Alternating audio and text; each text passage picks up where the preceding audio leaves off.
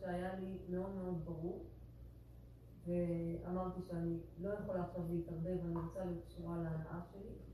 והגבול השני היה שאני לא מסוגלת, אה, הגבול שהיה שאני לא יכולה לריב עם אף אחד ולא להסתכסך עם אף אחד ולא להגיד אף אחד שום דבר, אבל אני במצוקה נוראית. זאת אומרת שאם אתן שומעות, כי מה שאני יכולה לתאר כאן, הסיפור שאנחנו שומעים, אנחנו בתהליך המתקדם של הדרך, מתקדם אחורה, שהולכים ומפרקים את התודעה של העולם. התודעה של העולם היא דעת רחבה, היא אוויר. האדם מרגיש שהוא יכול. היסוד שמוביל את התודעה זה אני עצמאי שחושב שהוא קיים והוא יכול. וגם אפילו התורה אומרת לו, נכון, אתה יכול. אתה חייב לקחת אחריות, אתה חייב לעמול, אתה חייב לברר, אתה חייב להיות.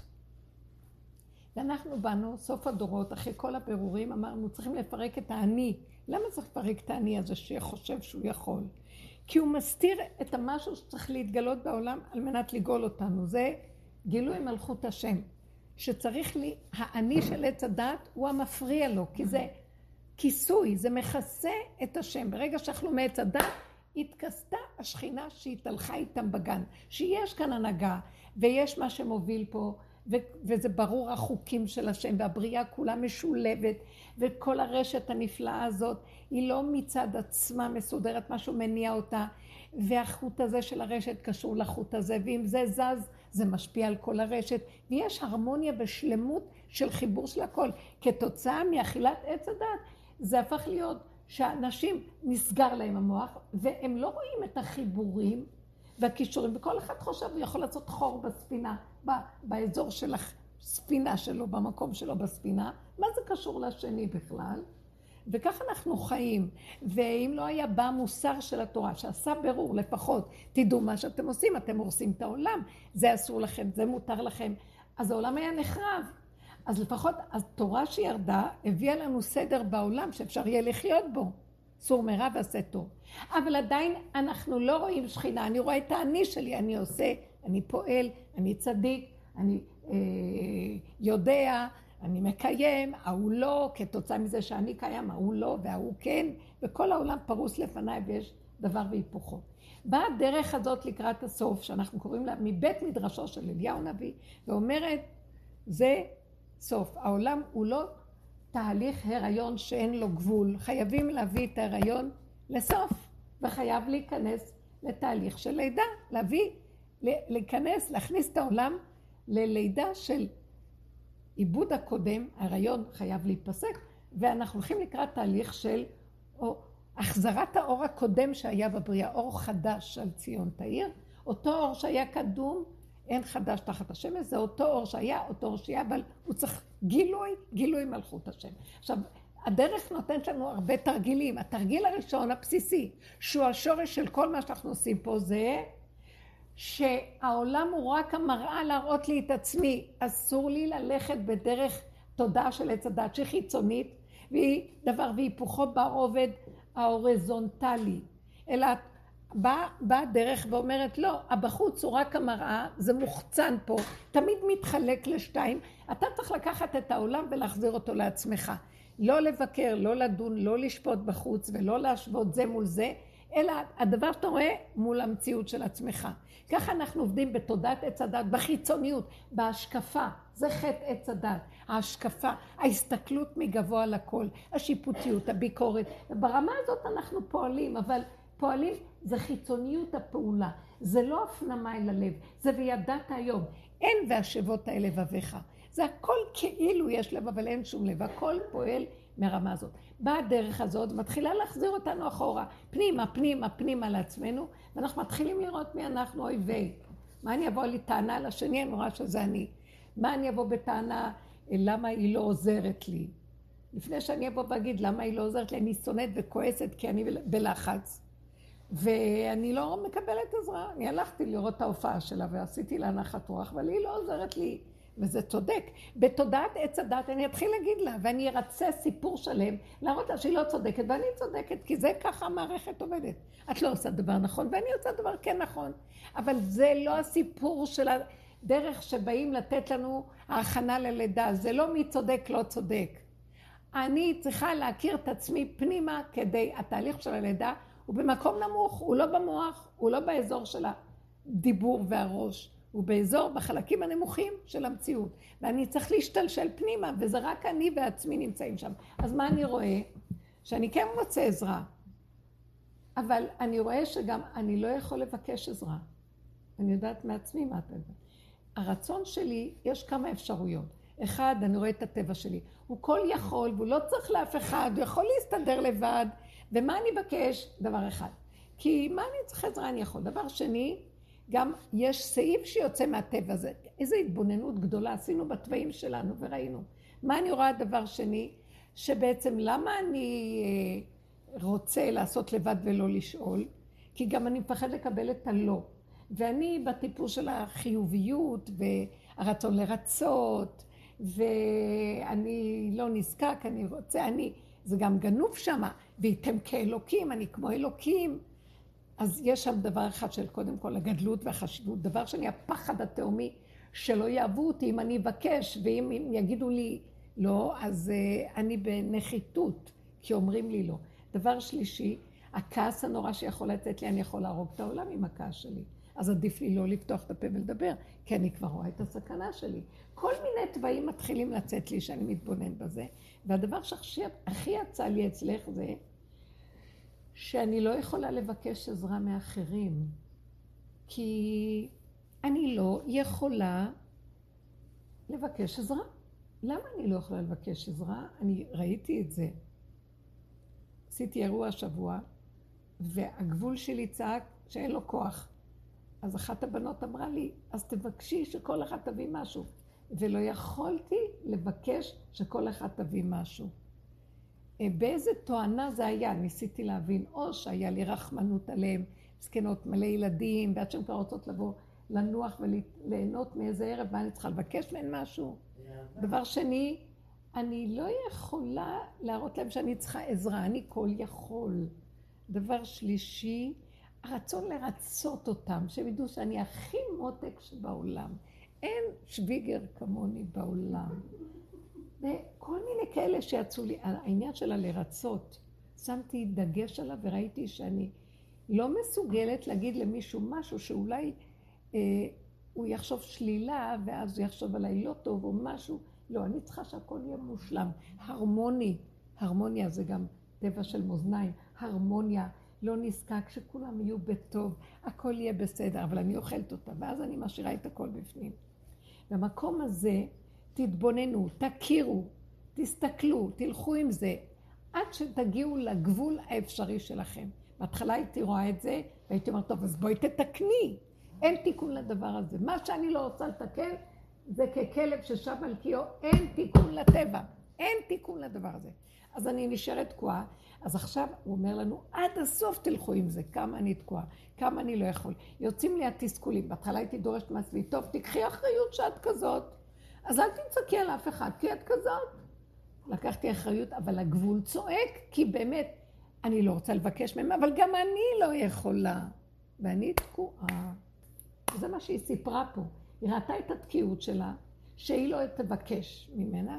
מצד שני, היא גם לא יכולה בעצמה, לבד, והיא לא יכולה לבקש, והכל, דבר והיפוכו, זה, היא קראה לזה בתחילת השיעור, פרעה מכביד את ליבו. אנחנו מתבוננים בשד הזה שפועל בתוכנו. זה התודעה של עץ הדעת. היא שולטת בנו, התוואים שלה והכל. ואנחנו לא יכולים לצאת ממנה.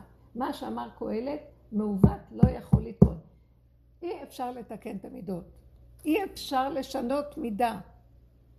אפשר לאפק אותה, אפשר לצמצם אותה על ידי עבודה תמידית של התבוננות. אז הרבה מההבלים והתוספות שלה נופלים, אבל היא בבסיסה נשארת קיימת, נקודה. איך שתינוק נולד, בגנים שלו התכונות יישארו. אמנם כשהוא קטן הן מצומצמות, כשהוא גדל אז הן מתפשטות כתוצאה מהעולם. ואנחנו, עבודה שאנחנו עושים הפנם פנימה, זה מצמצם את ה... היא כבר לא תצרח, פעם הייתה צורחת על כולם גם. עכשיו, היא לא תצרח, אבל היא מחזיקה את זה, והאש בפנים מאוד גדולה. רב אושר היה אומר, המטרה של הדרך להיכנס פנימה ולשמר את האש שלא נבזבז אותה על השני, זה כדי לקיים אש תמיד תוקד על המזבח לא תכבה. אני רוצה שתדליק לכם, כל הזמן יהיה אש דולקת, אבל לא על השני והשלישי, ושזה יהיה בפנים, והאש הזאת לא תתפרץ, לא על עצמך, לא על השני, אלא עובדה קיימת בגבול הנכון, וכך הוא היה אומר, באש אני הצתתי את בית המקדש והחרבתי לכם את הבית, ובאש אני עתיד לבנות אותה. באיזה אש אני אבנה אותה? באש של האיפוק, בהכלה, אבל באש הקטנה שתמיד הייתה יוקדת על המזבח, ולא היה צריך להביא כל פעם להדליק אותה מחדש. תמיד דלקה אש, תמיד תוקד על המזבח, לא תכבה, כן? וזה המטרה של כל התוואים. אם זה טבע הכעס והשנאה והתוואים התוססים של החיובי, של הכוח, וגם התוואים השליליים של הייאוש, של החרדתיות, של הנרגנות, של המסכנות והאחרנות העצמית, בצד השלילי, כן, הפסיביים יותר. יש תוואים אקטיביים ויש פסיביים. זה לא משנה, כי גם הפסיביים פועלים מאיזה אש, כן? הנרגנות היא גם כן איזה אש של מרירות פנימית שמדליקה את זה. עכשיו, המטרה היא להביא את זה למקום הזה, ולהפסיק לדרוש מהעולם, גם להפסיק לדרוש מעצמי, ואז עכשיו מה שקורה, האש הזה, קשה לי להכיל אותה. איך? היא אש, אה, האש היא דבר שקשה להכיל אותו. אמנם היא כבר התקטנה, היא נכנסה למקום של גבול, אבל הגבול הוא קטן והאש שיוצאת ממנו היא, היא משמעותית. היא לא כמו שיש הרבה אוויר ושטח. היא קטנה, המקום קטן, אז גם האש היא יוקדת. ובמקום הזה הוא מתגלה. מי יכול להכיל את המקום הזה? אה, הנביאים והכוח הזה של הלב, הלב בוער. איך, אה, תמיד יש את התמונה של ברסלב. האש שלי תוקד. האש שלי תוקד עד, אה, עד, עד בו משיח, משהו כזה. זה אש של, היא אש. צריך, היא מביאה לערנות, דריכות, חוזק, שהיא לא פשוטה בכלל. אנשים מהסוג הזה, זה כמו עניין של הלידה. אתן עברתם לידה כולם פה, לא כל אחת לפחות ילדה או משהו כזה. זה, זה הלידה הזה מזעזע. זה כל המערכת במצב של אוי לי מיצרי ואוי לי מיוצרי, ואין לך לאן ללכת ולא אחורה ולא קדימה ואין כלום ותקוע, ורגעים שזה זה כאילו נשרפים, עולים על המזבח.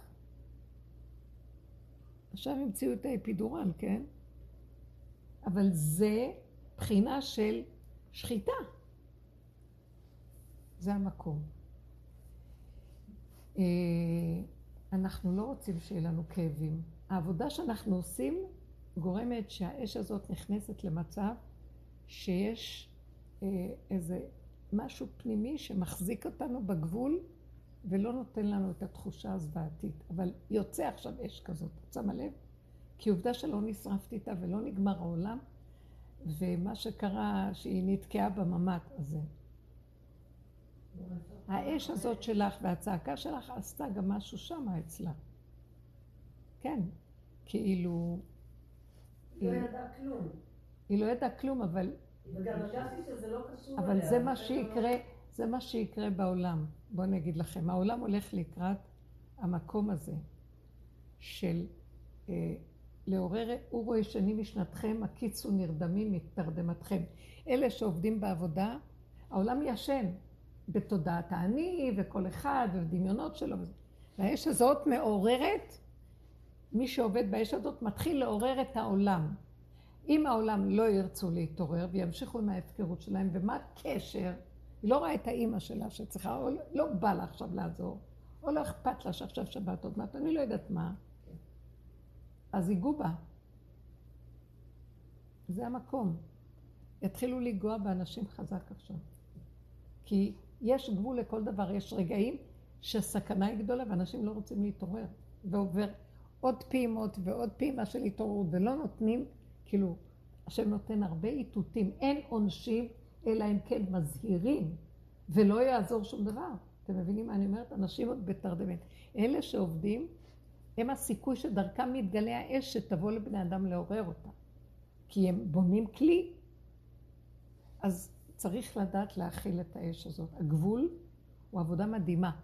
עכשיו אנחנו מגיעים למקום, אלה ששנים בעבודה הזאת, שנים שהגבול פועל בשביל הבן אדם. נכון שהוא עכשיו יוקד. זה לתאר את ה... זה, זה מדהים, אה, אני חוזרת על המשפט הזה, כי שהעצבים שפעם עשינו איתם עבודה, עכשיו זה, אם אתה לא מקשיב, עכשיו זה רק לעורר לך את הגבול, וזה מדהים כמה זה עובד, זה פשוט... אה, כלומר, שהבאת את כל האש הזה פנימה לתוך הגבול שלך, היא פעלה בשבילך, היא שמה את אמריה בחדר ונעלה אותה. כאילו, הכל יתחיל להיות אה, ריכוז וצמצום. בני אדם... אבל ראיתי את זה בדברים קטנים, איך שזה... זה פשוט, אה, כאילו, זה מה שרוצים ממני, אפילו אם אני לא ראיתי תוצאה מיידית. מהנה הצעקות האלה שיצאו לך, כן. אני גם מגיעה, אני הרבה מגיעה עכשיו לנושא של הגבול, ואני, אני כנראה, אין לי כוח לצעוק כבר.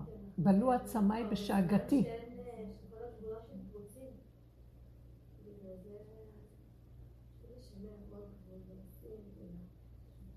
יש איזה משהו שהצעקה כבר באיזשהו מקום, הגבול, הוא חייב לפעול עבורנו. כי אני לא יכולה להכיל. אין לי תשובה, אין לי פתרון, אין לי עוד דעת. זה, המוח של עץ הדעת מפסיק להיות זה שיוביל אותי וידריך אותי מה לעשות. אני חווה הרבה הרבה את הלא יודע, שאני חווה את העין שלי, אני אין, אני עין. אין לי זהות, אני לא יודעת מי אני. המוח שלי רוצה לפברק לי איזה פתרונות, זה נופל מיד. כי זה תודעה אחרת, אין פתרון. זה צריך לבוא משהו חדש שיסדר את זה. והדבר שהכי עוזר לי זה שאני חוזרת לגבול ואומרת, תנשמי, כמו הלידה, תשכחי ולא ללכת לאיבוד. אל תתני למוח להסעיר אותך, ו... והאש הזאת חייבת להיכנס לקטן. תוקד, אש תמיד, לא אש שיוצאת, אש שהיא מבוסתת בתמידות. זה תוקד מוקד, מוקד זה נקודה. יפה. הגבול יכול להישמע כמו הגבול עם ירדן, כן. זה קו, אני חווה את זה. כמו נקודה, זה לא קו. זה לא היקף. חוזר לנקודה. כי הקו מתחיל מנקודה. מוקד. מאוד יפה. מוקד, כן. כאילו לא בחוץ. כאילו שאת אומרת גבול, אז אני חושבת אנחנו עם הגבולות עכשיו, אז יש גבול כאילו להגן עליי מהעולם. אבל עבודה, נראה לי, אוקיי, העולם, העולם, אבל זה פנים, זה לא שייך בכלל, כמו שאמרתי, זה לא שייך בחוץ. הטריגר מהחוץ, מרים, מהסיפורים. אבל בסוף זה אין עוד מלבדו יפה מאוד. בנקודה.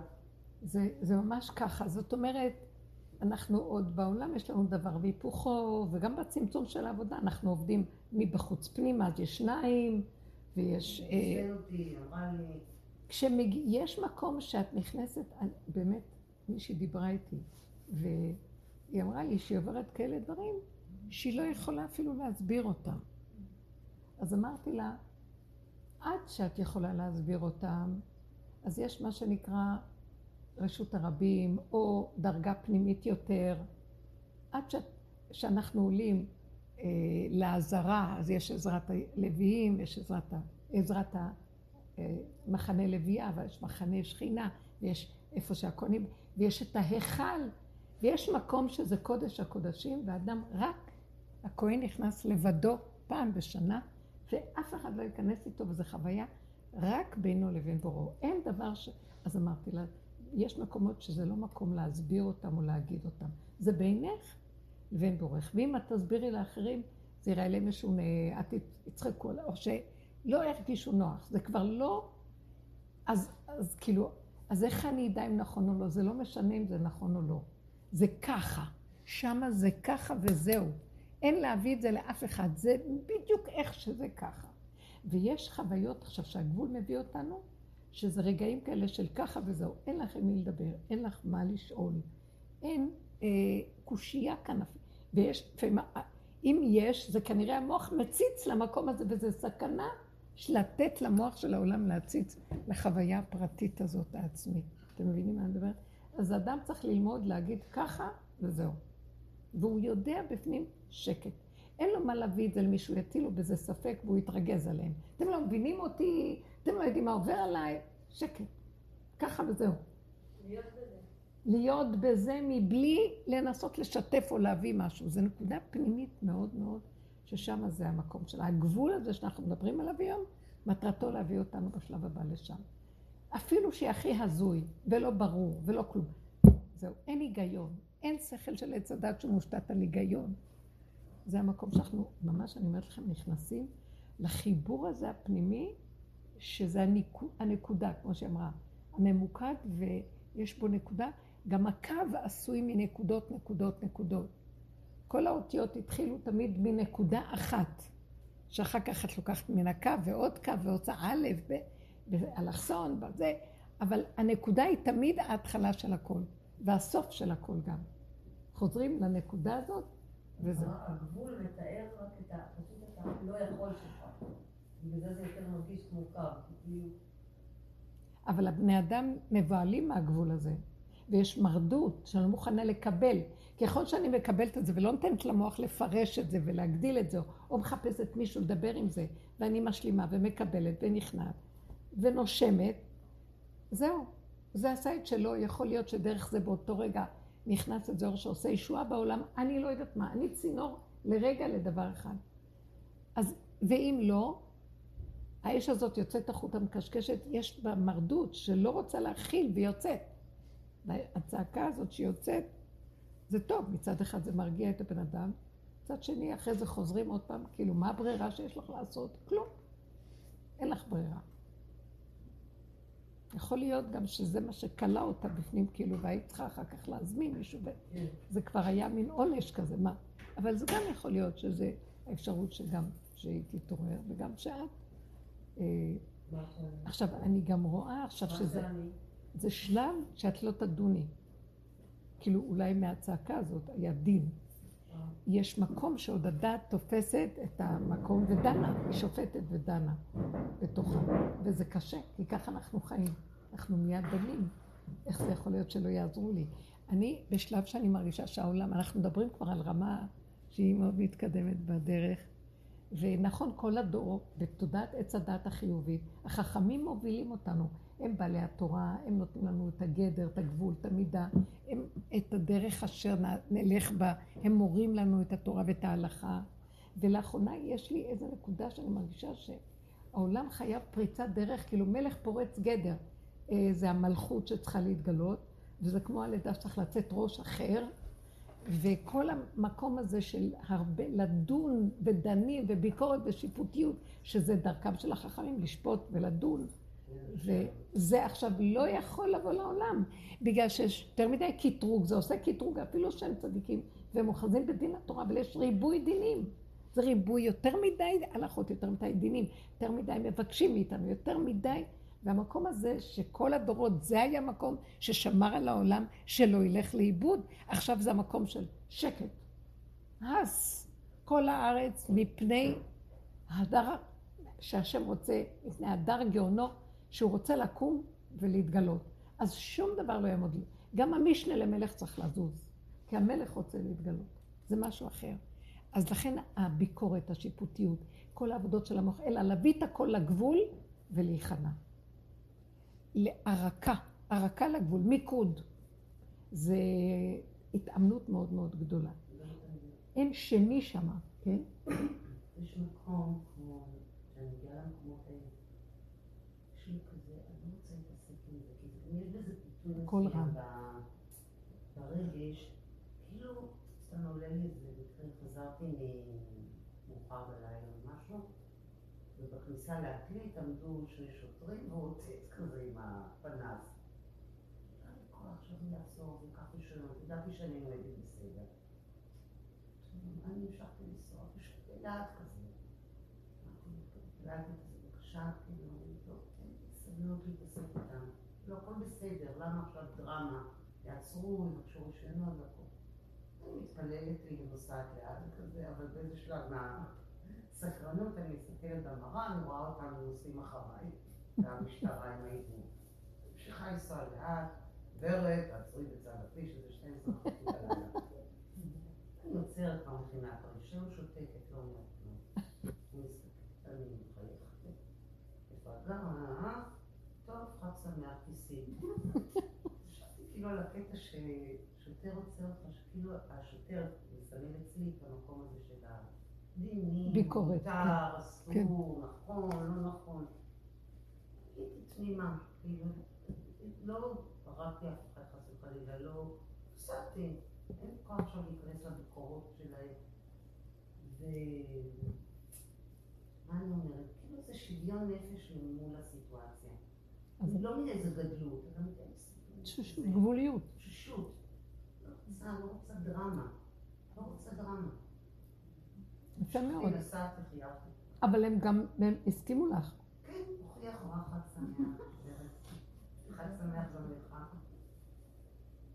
איזה ואני. יודעת שאם לא הייתי מסתכלת במראה, הם לא היו באים. כן. יכול להיות, כי הסתכלת אחורה, לא היית כן, צריכה. שלא הייתי צריכה להסתכל,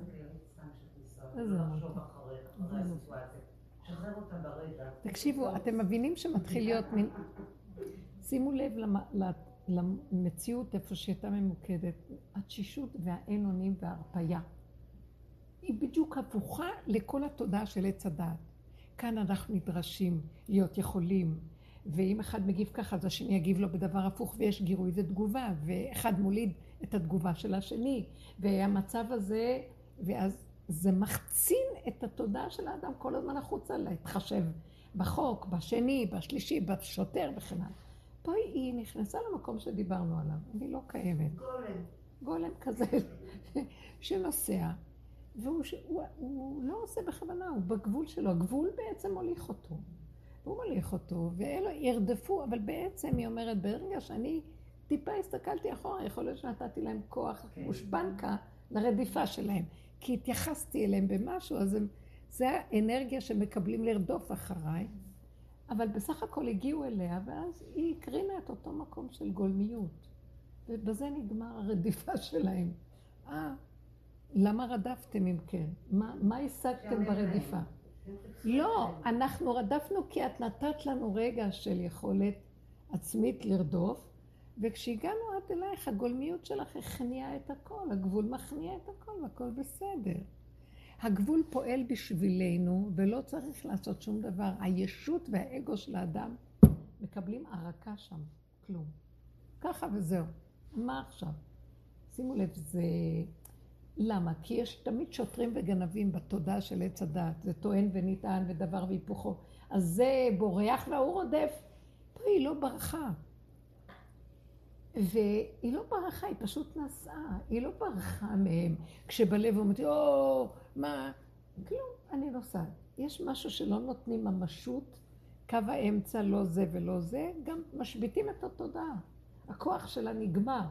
הגנב נותן לשוטר כוח, והשוטר נותן לגנב כוח, וככה זה כל הזמן זז בין דבר להיפוכו. האיש נותן לבעלו, לאשתו, והבעל, אישה לבעלה ובעל לאשתו, ילד להורה והורה לילד, חבר לחבר. כל המערכת פה זה גירוי תגובה. ולא צריך. אה, היה אצלי זוג שבאו, שהם אה, כאילו מכירים אחד את השני, נישואים שניים, והם רצו להתייעץ אם זה נראה לי מתאים, ש- ש- אם זה מתאים לאור הסיפור שלהם, אה, שיתחתנו. ואז אמרתי להם, טוב, תבואו. אז אה, התחלת, ראיתי אותם, ואמרתי, מה, מה הבעיה? מה אתם רוצים? אז הם אמרו שהם רוצים אה, להתחתן, מה נראה וזה, אז אמרתי לו, מה, שאלתי אותו, מה אתה רוצה? הוא אומר, אני רוצה להתחתן. ומה את רוצה? אני רוצה להתחתן. אז למה אתם לא מתחתנים? תתחתנו. אז הוא אומר לו, אבל אני צריך להכיר, כי אולי יש לו כל מיני דברים שאני לא יודע. וגם היא אמרה, אולי גם הוא יש לו כל מיני נקודות, ואני מתלבטת. כאילו שמו את הכל בשולחן. אז אמרתי להם, שאף פעם לא תוכלו לפתור שום דבר אצל השני, שתדעו את כל הבעיות שלו ולא תדעו, זה אותו דבר. אין לכם רשות לטפל אף אחד בבעיות של השני. בעצמכם תסתכלו ותתבוננו, גם לטפל בעצמכם אתם לא יכולים. אתם רק יכולים להתבונן ולהכיר. אז אם כל אחד יישאר רק עם עצמו והעניינים שלו, אז מה המניעה שלכם להתחתן כל אחד עם עצמו? כאילו, ואתם והשני תחת קורת גג אחד, מה המניעה? מה, מה מפריע? זאת אומרת, כל השיחה שלי איתם, דיברתי, השם נתן לי דיבורים מעניינים. אמרתי להם, תישארו, תהיו נשואים, אבל כמו רווקים, כל אחד עם הנקודה שלו, תחת קורת גג אחד. למה זה צריך לנבור בזה, וזה התנאי לנישואים, והוא צריך להכיר וגם לדעת ולברר ולבדוק נקודות. אף פעם לא תוכלו לפתור את זה ולא לסדר את זה, ואדם יישאר עם הנקודה שלו, אין משנים טבע של אדם, גם האדם לא יכול לשנות את הטבע שלו. וזה סתם חפירות, ולא הורשיתם להתבונן בנסתרות של השני, זה לא קשור לכם, אין לך עסק בנסתרות. בסך הכל פתאום כשהתחלתי לדבר, אז הם נהיו שמחים, ושניהם פתאום התאהבו מחדש אחד בשני. הם באו כל אחד דואגים שהם צריכים לברר על השני בעיות, עניינים, ללכת בטוח על הדבר ולא סתם.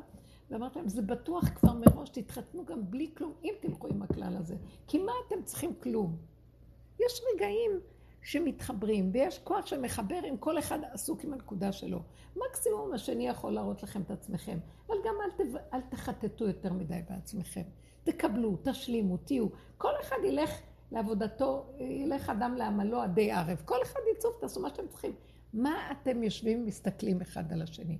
אמרתי להם, פשוט העולם נחרב בצורה הזאת. זה נותן אנרגיה לזה, להגיב שזה מגיב לו, אז ההוא מגיב וזה ככה. זה מזין את המצב הזה, גירוי ותגובה של עץ הדת, וזה הנחש שאנחנו משמינים אותו ולא נגמר עלינו. והעולם צריך להיכנס למקום כל אחד לחוד. אני לא נגדך, אני בעד עצמי. והרמה הזאת מחברת יפה את המסגרת ואת מה שיש בתוכה. יש מי שמנהל אותה. יש מי שמנהל את הרשת הזאת. כשהקדוש ברוך הוא ברא עולם, אז הדבר היפה שהמדהים והמזימה מאוד נעלמה בתוך עלילת הדברים הזאת, זה שכל דבר שהוא ברא בעולמו, הוא נמצא בתוך הדבר שהוא ברא. לעולם השם דברך ניצב במה שאתה אמרת בשמיים. זאת אומרת, אתה אמרת את הדבר, האמירה שלך הכניסה את האנרגיה שלך בתוך הדבר. כך שאתה משתתף בבריאה שלך. אתה נמצא בה. אז אם אתה נמצא בה, למה אני צריך לקחת את ההנהגה? ההנהגה היא תמיד, אתה פה. כל הבריאה, השמיים מספרים כבוד כל, מעשי ידיו מגיד הרקיע. יום ליום יביע עומר ולילה ללילה יכבד דת. כל העולם פועל מעצמו ויש לו אה, חוקים ויש לו אה, מהלכים מדהימים, שאפילו אם יש איזה משהו שהוא שונה בחוק, השני אה, מתמעט אליו כדי לאפשר את השינוי, ואחר כך זה חוזר, ויש מחול ברשת הנפלאה הזאת, שאחד אחוז בשני, ואחד מזין את השני, ואחד מתמזג עם השני. למה אתה רוצה להרים ראש ולהוביל באופן עצמאי ממוח שהוא שונה מהמוח של הבריאה הנקייה, שמתוכה יש לה חוכמה איך להנהיג. היא לא באה מהמוח העצמאי של כאילו השם, וייתם כאלוקים, ועם מחשבות, ועם הדמיות, ודבר והיפוכו, ומלחמות, ומאבקים, והאני של האדם מוביל. שמתם לב, אנחנו הורסים את הבריאה בצורה הזאת, לא נאמנים לשקט הקיים ולהרמוניה שקיימת תמיד, והשם נמצא בתוכה. האני של האדם עשה כאילו אין השם ואני צריך להנהיג את העולם, כי אין השם. תמיד יש. האני הוא המסתיר. והעבודה הזאת מביאה אותנו להיכנס בסוף למיקוד של הגבול, ובגבול מתגלה השם שבתוך כל דבר שבבריאה. הגבול, הגבול. הוא מסתיר. מסתיר, את השם. הוא במקום, כן. זה באמת, הכל מסודר, הכל מסתדר. בנקודה של הגבול, שוב פעם, שכינה קמה, מלך פורץ גדר משם. ואז רואים שהכל מסתדר. עד אז עוד אני, אז צריכים לקחת את האני ואת התודעה הזאת ולהעריק אותה לתוך הגבול.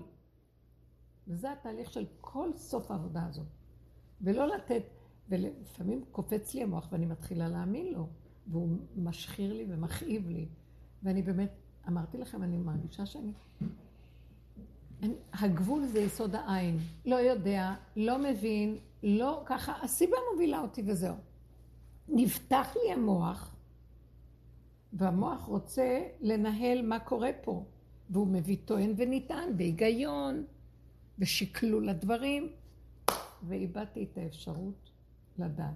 תהיי בעין, אל תדעי, וקשה להכיל את העין הזה. אה, קופץ לו האני, כמו שלך קפץ הרוגז הזה שלה. קופץ האני ואומר, אה, אבל אולי אני לא עושה נכון, אולי אני צריך לעשות ככה. האולי הזה, זה נורא. הדמיון הזה של ההתרחבות של המוח, שהוא מפרש ומבקר ושופט. לא, סימן, זה הפוך מהיסוד של הגבול. הגבול הוא כל כך נקודתי שאין בו מחשבה. אלא, ולפעמים אני אומרת לעצמי, אני לא יודעת מה לעשות. ואז אני דוחה את ההחלטה, כי אני לא יודעת מה לעשות. ואז אני עוד פעם דוחה, ואני דוחה, אולי, אני לא יודעת. וברגע האחרון אני יודעת מה צריך לעשות. אז, אבל האדם רוצה מראש לדעת, יש לו, הוא צריך תוכנית, מה הוא יעשה. בעוד שעתיים הוא צריך לעשות משהו, הוא לא יודע מה לעשות. אבל אני לא יודעת מה לעשות, אז הוא יתלבט, והוא יפעיל את המוח ויתחיל זה, ואז יש לו הרגשה לא טובה, ואז שקט, אני לא יודע, אין לי, לא יודעת מה לעשות. לעשות את הפעולה בקטן, בגבוליות שלה, ולא יודע כלום. מתוך זה פתאום יכול. פתאום יש בהירות. מה הבהירות הראשונה שקיימת? הבלבול נעלם. זאת אומרת, לא חשוב אם כן או לא, לא אכפת לי כלום. אז זה לא משנה.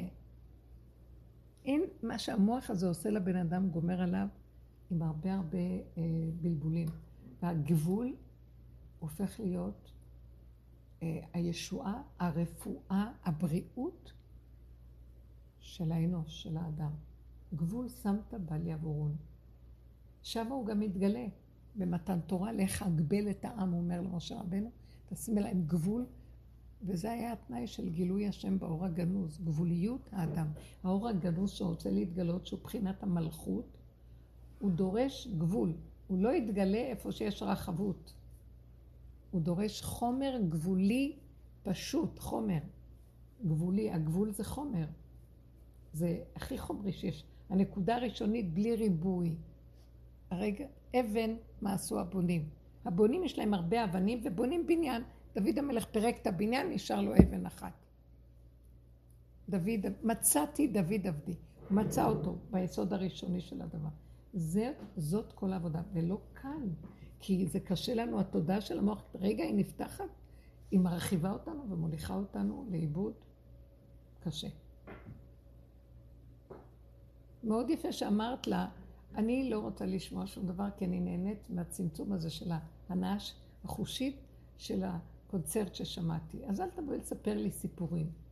אדם כל הזמן מקשקשים ומדברים.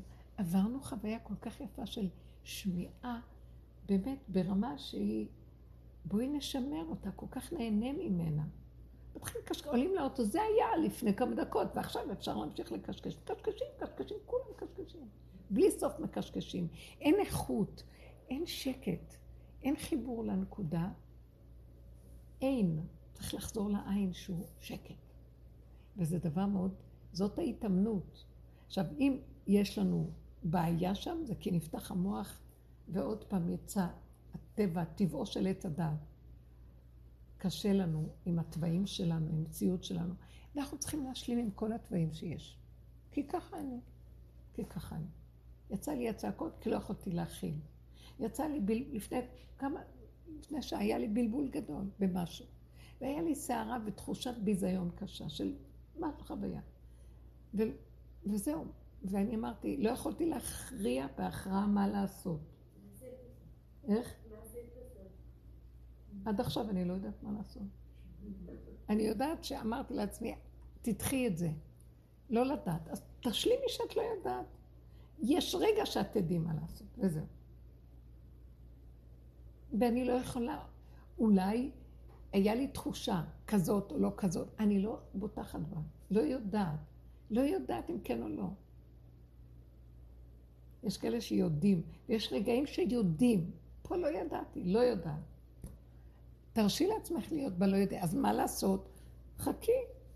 חבי רגע עד יעבור זעם. חכי. יש רגע של פתאום משהו.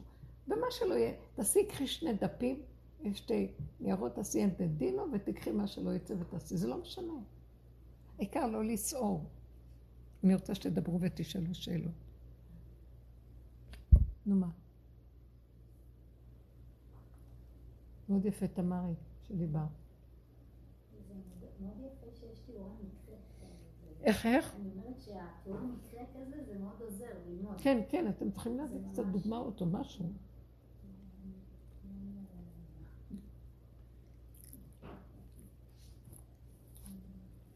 בתודעת הגבול מפסיקות השאלות. אסור להשקיף. רק השם, יש איזו אנרגיה שמתגלה ומסדרת. המוח, מאוד קשה לו להיכנע ולא להשתתף, כי כל הזמן צריך להיות, להגיד. זה מרגיש כאילו שכל הזמן יש את המסע הזה של התודעה, ושהיא כל הזמן צריכה להגיע, אין פלוס ומינוס, יש... אה, נוטרל. כן, זה כל הזמן צריך להיות במצב נוטרל. העין זה יסוד הנוטרל. עכשיו, לא ברור לנו מה זה עין. העין זה לא שזה עין אה, מוחלט, זה עין של מחשבה. אבל יש חומר. העולם מלא רשמים, מלא חפצים. זה לא נקרא עין. אנחנו מדברים על עין תודעה של עץ הדת, שאנחנו רגילים בה. זאת אומרת, הבסיס של התודעה, הליבה שלה זה שאלות, קושיות, תמיהות. זה דבר והיפוכו, והספק ביניהם תמידי. אז אין את הדבר הזה. אתם מבינים מה אני אומרת? זה לא... זה כאילו הלא טבעי. איך? העין זה זה כמו התוהו ובוהו. כלומר, זה החומר גלם של המציאות. ככה רב אושר הגדיר את התוהו. חומר גלם. הוא היה אומר, הכינור של דוד המלך היה עין. מה, מה זה עין? לא היה לו אגו. הוא היה חומר, הוא ניגן מאליו. הרוח ניגנה בו, השם ניגן בו. המיתר השמיני ניגן. מה, זה לא מובן, נכון? כי האדם מפעיל את הכינור. לא, אצל דוד המלך זה פעל לבד. כי המקום הזה של האני לא השתתף בזה, היה חומר גלם. הוא קרא לזה תוהו. כלומר, חומר גלם פשוט יסודי, ש... מה זה תוהו ומה זה בוהו? התוהו זה החומר גלם. בוהו זה הנקודה האלוקית שנמצאת בתוך התוהו. בוהו. ומשה ניגש אל הערפל, ערפול. תוהו, אין כלום. אין בהירות שכלית, אין ידיעה, אין כלום. ומשה ניגש אל הערפל, אשר שם האלוקים. שמה הוא נמצא. וכל המטרה של פירוק תודעת עץ הדת זה להביא אותנו שמשם יתגלה משהו חדש. אז צריכים לדעת להכיל את ה... אין מחשבה, אין דעת, אין השגה, אין לי פתרון. זה התחיל מפה. מה? זה התחיל משם. אז למה כל ה... למה כל הבריאה? כן, למה? כדי לחזור בשביל בשביל... לה- להכיר בזה? בדיוק. בשביל להכיר ובשביל לגלות את זה כאילו? כל הבריאה הייתה, והארץ הייתה תוהו ובוהו. הכל בא משם והכל חוזר לשם. למה? כדי לאפשר לאדם שנברא להגיע למדרגה שהוא מכיר ויודע ומסכים ומשתתף עם התהליך. זה כאילו, וייתם הבחינה של האדם אה, נהיית כמו בורא. מה אני בורא, אף אתה בורא.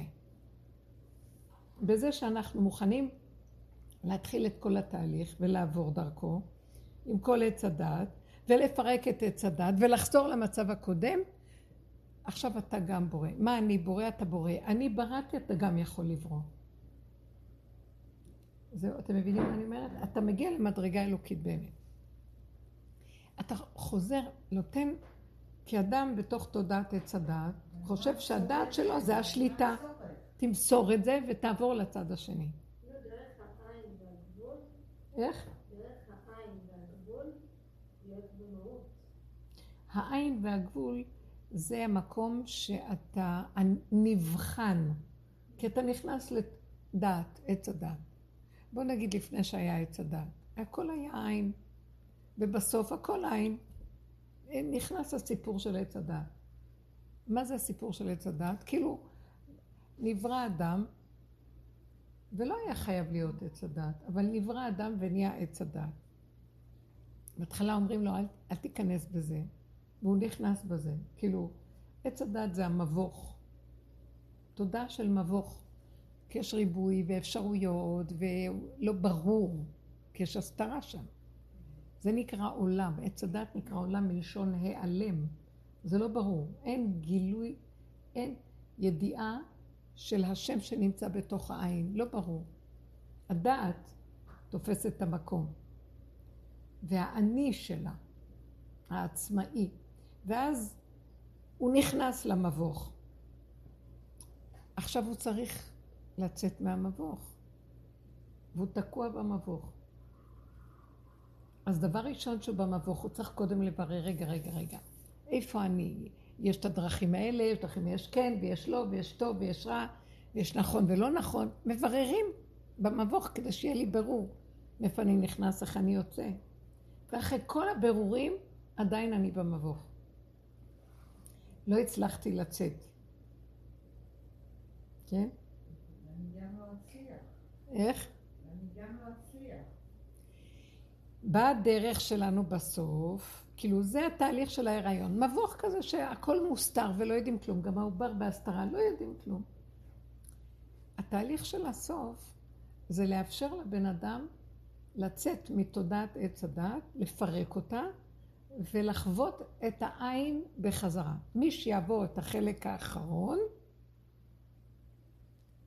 הוא יזכה, הוא כאילו יצא מהמבוך. אי אפשר לצאת מהמבוך.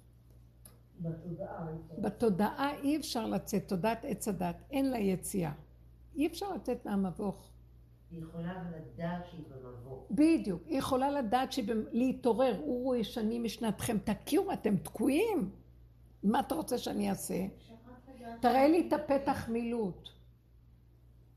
אפילו אם אני אראה לך, אתה לא יודע, אתה לא יכול לבד. אתה לא, אתה לא יכול. רק יש משהו שיוביל אותך ויוציא אותך. אם נתיב עית לא ידעו, יש איזה, מתבצרת איזה יציאה שאתה לא יכול לראות אותה בשכל של עץ הדעת. אז מה אני צריך לעשות כדי שיקרה לי? קודם כל תדע שאתה לא יכול בעצמך, תיכנע, תשלים, תקבל, תיגע בגבול שלך, ותגיד, אז אני תקוע ואני לא יכול אחרת, אין יציאה ואין מוצא. וזהו. אני בהמות הייתי עמך, אמר דוד המלך. אין מוצא. חטאתי נגדי תמיד. ופתאום משם הגבול פותח פתח, חווים את העין פה. ואם לא משתגעים מהעין, כי המוח נפתח. ועושה לנו איזה ביזיון אני נמצא. עם כל הדת הגדולה שלי אני לא יודע שום דבר. פעם הייתי מבין, אני לא מבין כלום, פעם הייתי זוכר, אין לי זיכרון. כמו דימנטי, אדם שלקחו ממנו את כל הכוחות והוא תקוע. זה סוף הדרך. אם אני לא מתייאש שם ולא נשבר ולא כלום, ואני נכנע ומסכים ומקבל כי אין לי ברירה, אבל אנשים שלא עובדים על המקומות האלה, המרדות של הבהלה והסערה, מה, אני לא? משגע אותם יותר, ונתקעים עוד יותר במבוך. ואז אנחנו צריכים להכיר, אנחנו לא יכולים, תקועים. תקוע, וגם אני אגיד לכם עוד דבר מאוד יפה שהדרך נותנת לנו. אל תפרש את המילה תקוע, לא תקוע. אין תקיעות, אין מבוך. אל תגיד אני במבוך, אין כלום. אין, יסוד אין. אין מבוך, אין אני ואין מבוך ואין תקיעות ואין כלום, יש נשימה. פתאום בא משהו, אומר לך, טוב, בואו. אה, יש סיפור, אה, זה סיפור מעשייה קטנה, שפעם אדם בא, אה, יש איזה שער, הוא אמר, יש שער בירושלים שיכולים להיכנס אליו, וזה השער מוביל לחיבור מאוד מאוד גדול עם אור חדש. אבל יכולים להיכנס לשער הזה, כשמגיעים אליו, כתוב שם. השער הזה יכול להיכנס בו רק מי שיש לו מחשבות טובות. מחשבות כשרות. אז בא אחד אמר, אני חיובי, אני טוב, אני זה. הוא פעם מת, מתקרב, איך שהוא מנסה להיכנס, פתאום בא לו מחשבה נוראית. שנאה על מישהו שהוא לא יכול להחזיק מעמד. אז הוא חוזר אחורה, הוא לא יכול להיכנס. עוד פעם מתנקה מזה, ואומר, טוב, משנס מותניים, עוד פעם להיכנס. מנסה להיכנס, לא יכול. עוד פעם מחשבות נוראיות. וככה כמה פעמים הולך רצו ושוב, וכל פעם שהוא בא להיכנס, עטים עליו מחשבות שהן לא בטבע מזעזעות. אז הוא נעצר החוצה ואומר, שער שער.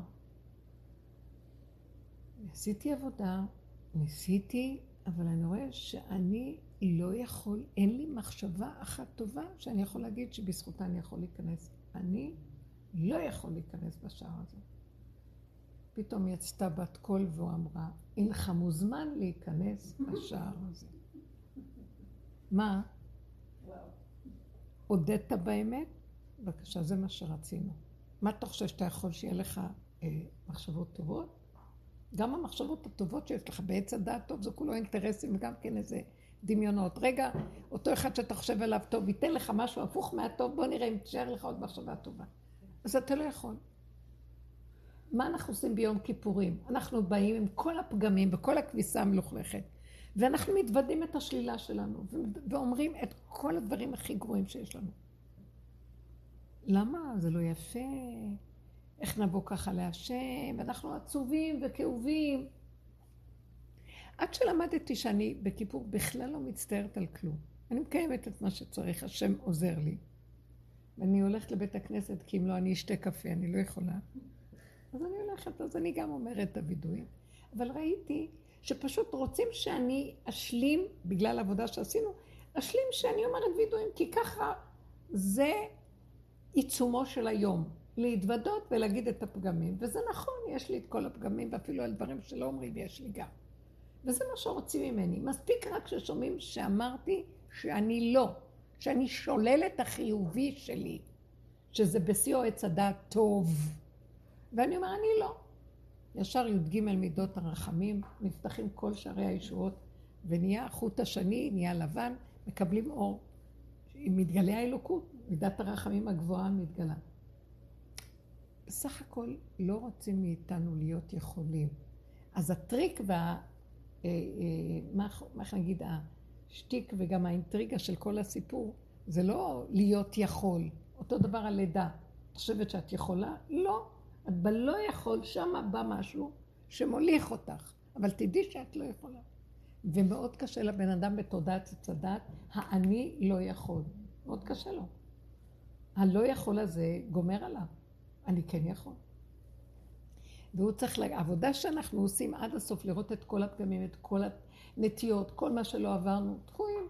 עכשיו, נועה כאן אומרת, אני תשושה, הלכתי, והם רודפים אחריה, לא זיז לי. מה הם יכולים? תפסו שאת, מה שהם רוצים לעשות לי. אני לא, אני כבר עייפה מהחיים, עייפה מהכל. ראיתי מי אני, ראיתי כלום, ככה זה וזהו זה. השלמה, רגיעות, פשטות, קבלה עם המציאות הקיימת, ישועה מתבצרת שם. משהו שהוא לא בדרך טבע מתגלה. זה העין עושה ישועה, מאין יבוא עזרי. זה הגבול שאנחנו מדברים עליו היום. בשביל זה צריכים להגיע לתשישות אמיתית. כמה עברנו בשביל זה, כמה עוברים, וגם עדיין. זה רק יכול להיות רגע, עוד פעם ייפתח המוח וגם קשה. התרבות הזאת פה בעולם שאנחנו נמצאים בו, היא לא תרבות של גאולה. היא היעלם והסתר ואין בה גאולה. רק מי שילך במקום הזה ויסכים לקבל את הכל, בלי טענות, בלי מענות, בלי קושיות ובלי כלום כלום, רק לקבל ולהשלים, וגם אם ראה את עצמו הכי גרוע, שלא ייקח את עצמו רציני כלום, ככה וזהו, השלמה. זה המקום שאנחנו הולכים אליו. עכשיו, אני שואלת, במקום כזה שאני משלימה שככה זה והכל זה, למה לא לאדם לעשות בכלל איזה פעולות? שישלים בלי הפעולות. למה לא להתאמץ? אתם מבינים? כי לא רוצים ממנו שיתאמץ. שב, תאכל, תשתה, תהנה, ואל תלך נגד כלום. אתה שם. למה אנחנו בעולם של היש החיובי, כל היום רצים להשיג עוד קשר, איזה מחשב שרוצה עוד לשנות, להיות במשהו, אולי נגיע יותר, אולי נעשה יותר, אולי נשיג יותר.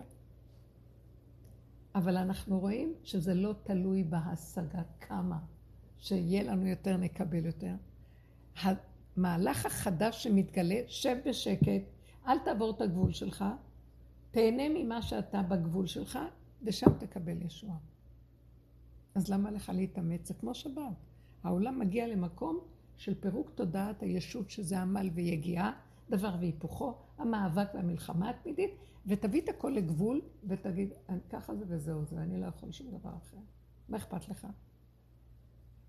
אתם מבינים איפה נמצאת, יצאת מהמבוך, כי אתה קיבלת שהכל ככה ושאתה לא יכול לצאת, ושהכל בסדר, אתה בגבול, וככה זה בסדר גמור. הבנתם? זאת אומרת שזה לא שיש לי פתרון למצב, בתודעת עץ הדת אני אגיע לסיומה באיזה פתרון.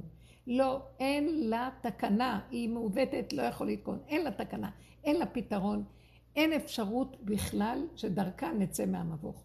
רק תניח אותה, ואת כל האסטרטגיה שלה, של דבר והיפוכו, והתגברות, ומלחמה, והישגיות, וכ... ותקבל את הכל איכשהו ככה, ותיגע בגבול שלך, ותסכים. וזהו, ואל ת... אל... אל תילחץ, אל תילחם, אל תצטער, אל כלום. איך שזה ככה, הכל טוב. מסכים? זהו, ככה תחיה. ככה תחיה. אז תראו כמה קשה לעשות את זה.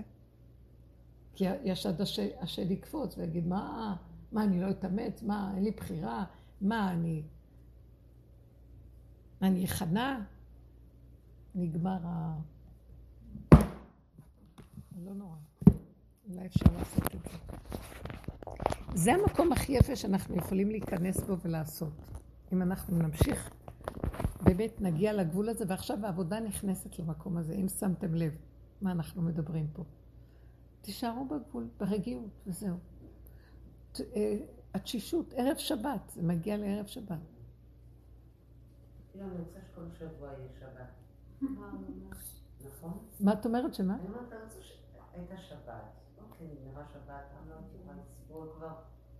בשבת הייתה קצת בשבע, כבר בחמש, הייתי די, נמאס לי שבת. רוצה ללכת לסרט, רוצה לצאת. הייתה שבת, טובה רגילה. נגמרה השבת, לא היה איזה אירוע משפחתי, הגיע ראשון, לא יוצאת מהבית, שני, לא יוצאת מהבית, שלישי היום, אמרתי שיעור אני יוצאת. לא הזזתי את האוטו, היום יצאתי, יום ראשון לא... יצאתי מהבית. אבל יום יצאתי בערב, יומיים לא יצאתי.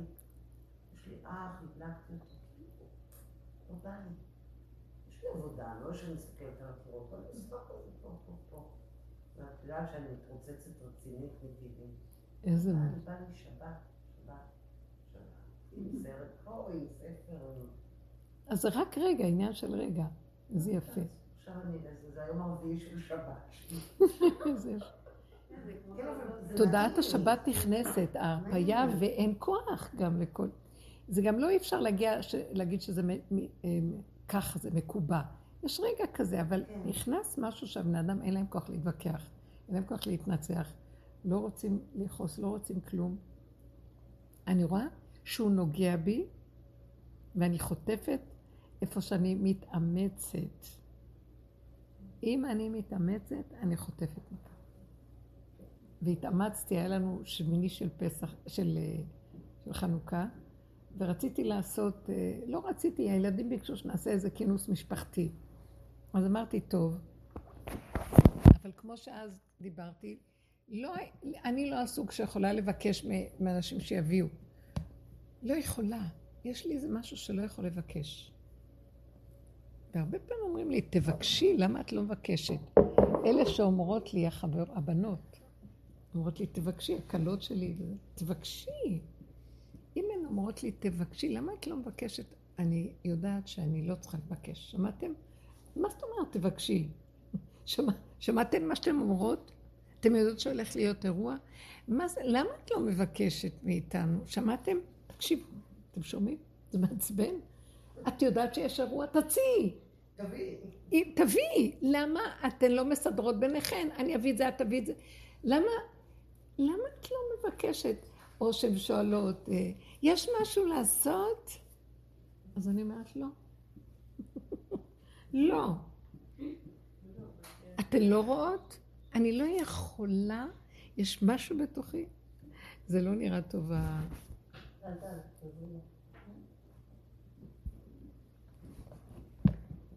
נראה לי שזה לא, יש רקע של עצים מאחורה. של מה? אה, אולי זה. לא, לא, זה הבנות שלי. זה- תראי, זה לא, לא זה עובד עושה- טוב. אין לו... זה? לא, לא, תעזבי את זה, זה לא יפה. זה לא מראה אותי טוב. זה הפריע לי. זאת אומרת, יש משהו שמפריע לי. יש לי איזה מלכות. סליחה, יש לי נקודת אמת פה. אתם רואות איך שהכל נראה. למה אתם שואלות אם יש משהו לעשות? משהו ננעל ולא רוצה להגיד מה.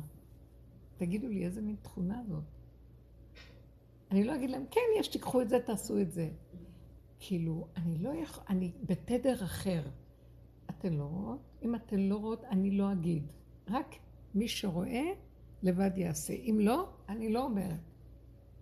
תגידו לי אתן, אני שפויה? אני בסדר?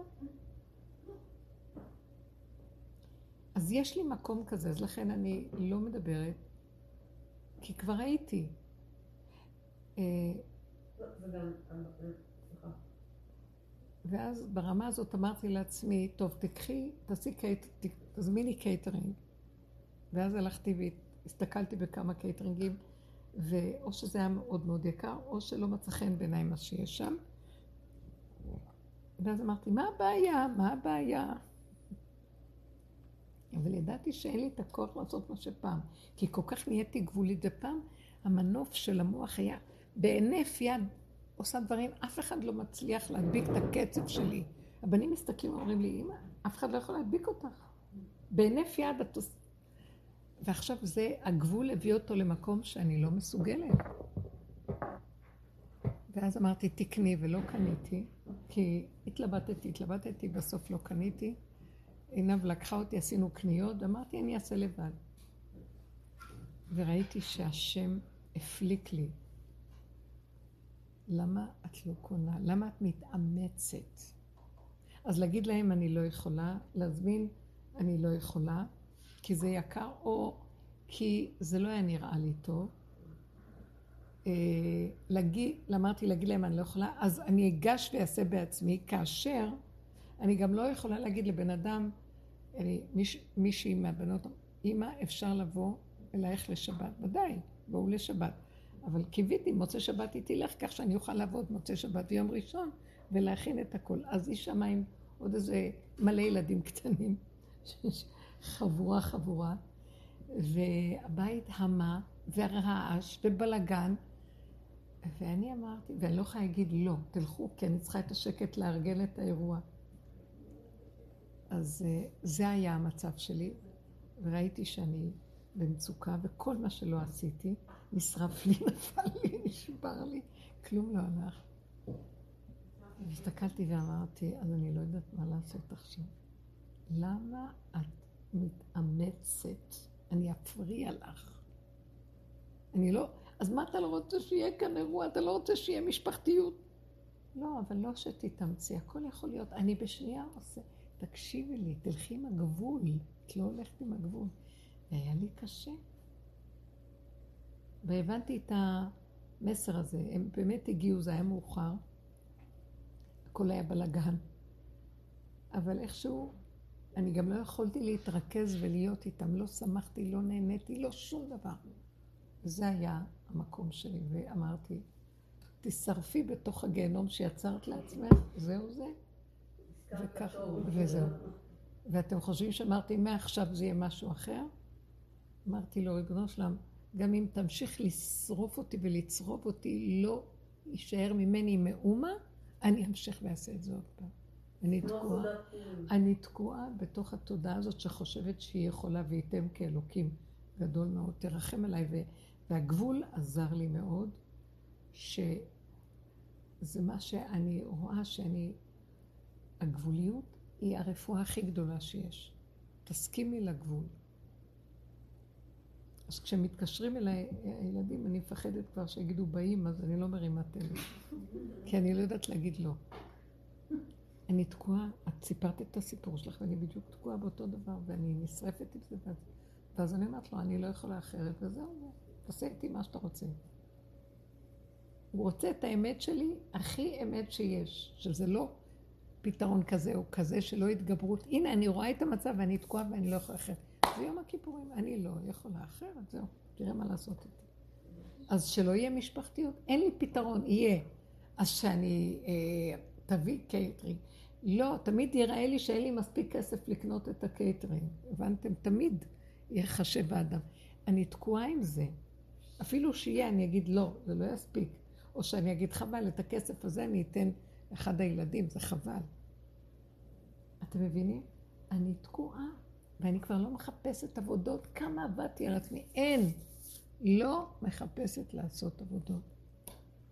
והייתה תקופה שקניתי קייטרינג ועשיתי הכל כמו ש... ועוד פעם זה חוזר.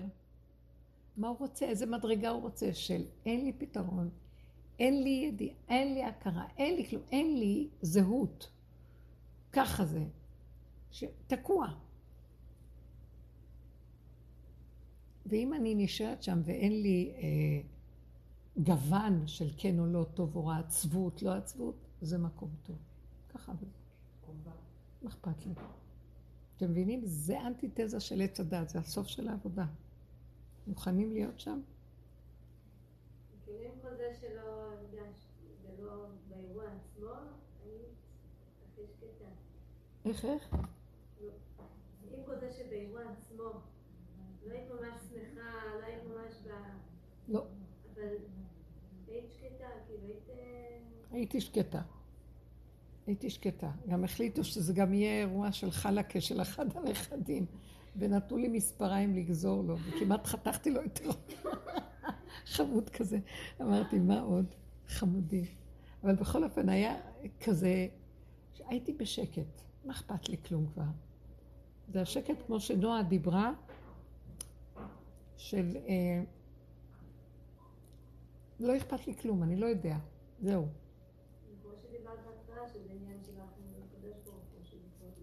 אין שיפוטיות, אין ביקורת, אין למה, אין כמה.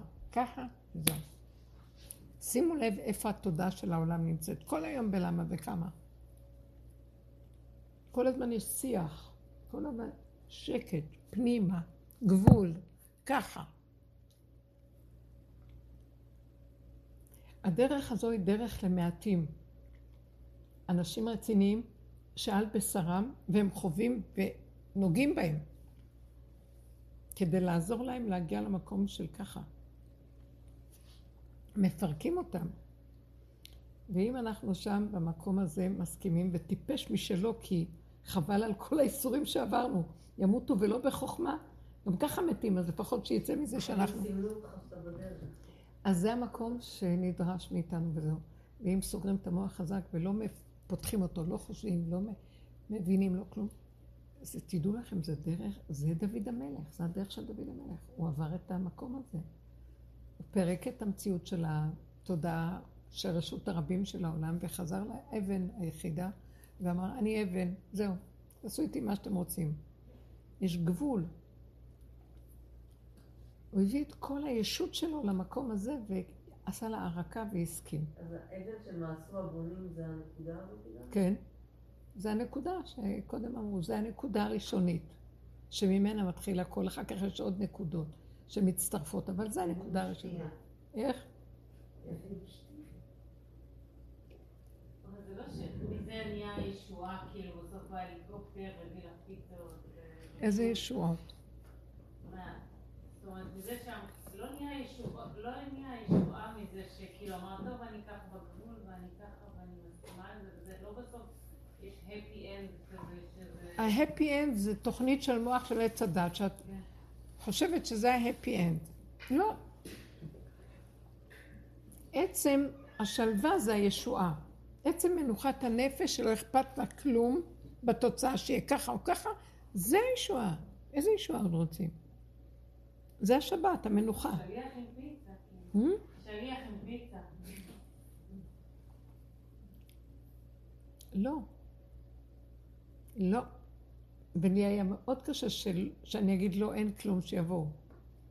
אז ברגע האחרון עוד עשיתי מה שנשרפו ללחמניות, התחלתי עוד פעם בצק. חצי שעה לפני שהם באו, שלוש רבעי שעה. כל מיני דברים כאלה של... זה היה סיוט. לא יכולתי להגיד שיהיה ככה.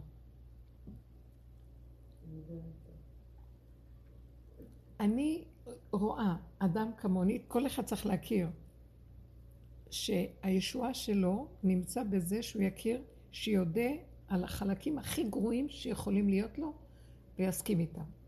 לא שיהיה חיובי בסוף. אין. הכי גרוע של הגרוע של הגרוע, ויגיד ככה זה וזהו. זה הישועה. להמשיך לשחק את החיים. ו... להמשיך לשחק. אני כבר אין לי כוח לשחק. אבל אין-? כן. לא. אני לא מוכנה לשחק יותר. אני יודעת מה את אומרת, כל השנים זה היה ככה. לאחרונה, אני גם לא אשחק יותר. המשחק דורש איזה... כאילו, ככה. גם לשחק. אה, הגבול לא יכול לשחק אותה. הגבול הוא לא יכול. והתהלכתי בתוך כל האירוע הזה בלי, אה, בלי שייכות לכלום. אז הם אמרו לי, בואי שבי איתנו. לא. הלכתי, עשיתי, רק עשיתי, הרמתי, הוצאתי, שמתי, הכנסתי, לא רציתי להתייחס או לדבר עם אף אחד או להיות עם אף אחד, כלום. לא יכול. לא היה אכפת לי גם. הייתי, היה לי, אני אגיד לכם, תקשיבו, כן חוויתי את זה, שהחוויה הייתה מאוד מאוד יפה, שהסכמתי שאני רק רוצה להיות עם עצמי ואני לא רוצה להיות עם אף אחד יותר. חוויה מאוד של עצמיות, שאני, כי באתי לשבת שמה, קשקשו ודיברו שלא בא לי להיכנס בשיחה. הלכו שמה ודיברו, זה לא היו קשקושים, דברי תורה. ולא היה לי כוח להיכנס בזה, כי זה לא באמת. זה דברי תורה, ומי שבגבול זה התורה. אתם מבינים מה אני אומרת? זה דיבורים על. וכאן זו הייתה חוויה של שקט, ככה, יסוד העין. הוא לא, מת... הוא לא יכול להסתדר עם מה שקורה מסביב.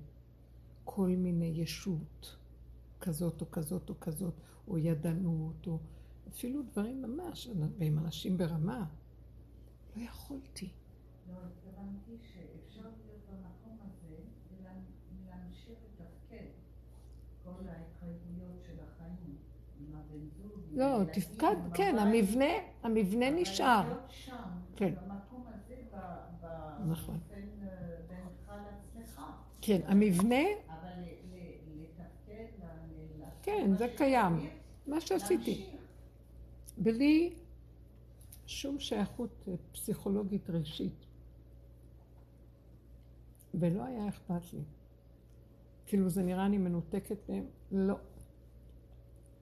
זה חלק מהיסוד של הגבול, שאם אני מסכימה ככה להיות, אה,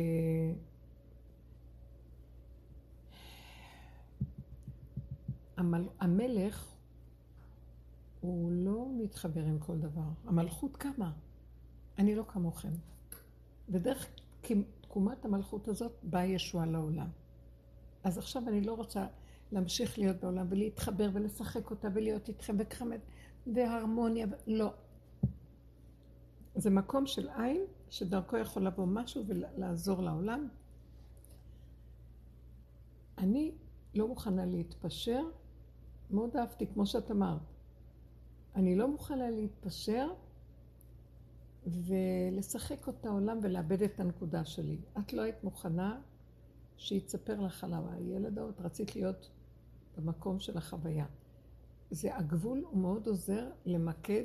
לא אכפת לי שאני אראה ביניהם מוזרה, שאני לא איתם, שונה. עכשיו, זה לא מוזרה באמת, זה כאילו, הסכמתי, אני לא אתם.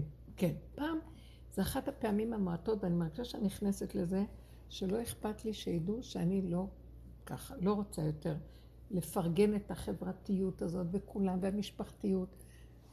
פתאום ראיתי שכל מה שהגבול הזה והאיסורים שזה עשה לי, הביא אותי למקום של עייפתי, השלמתי, אתה מכה בי, אתה נוגע בי, זה מה שאני.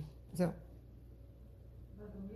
אתם מבינים מה, מה יצא, כאילו הסכמתי לצאת מהמעגל של המשחק של העולם וכל הצורות שלו, אני פה, אני משרת, אני, אני, אני אשטוף את הרצפה ואני אתן לכם לאכול, זה עדיף לי. שום פסיכולוגיה, שום שייכות רגשית, שום כלום. אני מב... היום אני אומרת לכם, נוגעת בנקודה שיש כאן של הגבול שאנחנו חיים איתו ככה, המלכות תתגלה, הראש מתגלה.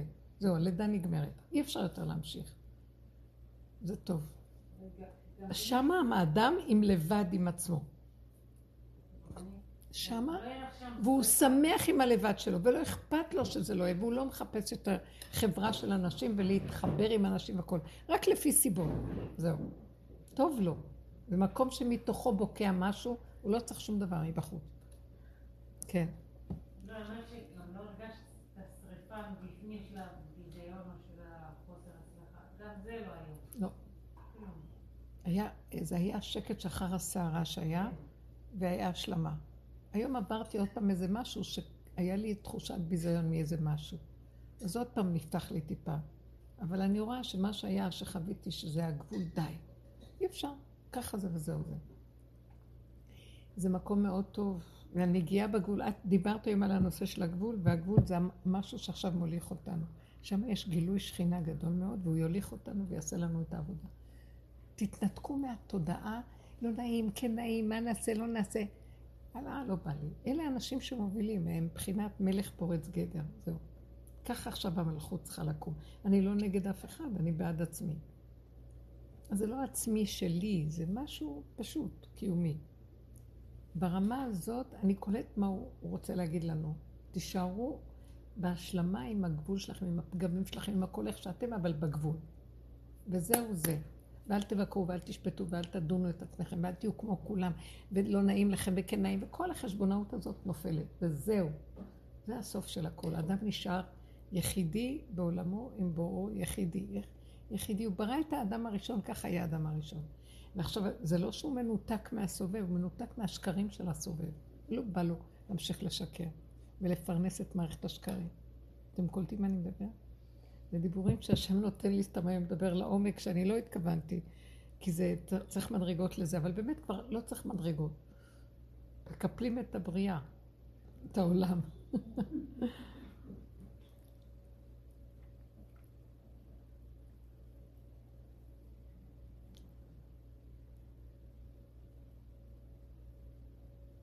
נועה כבר שם.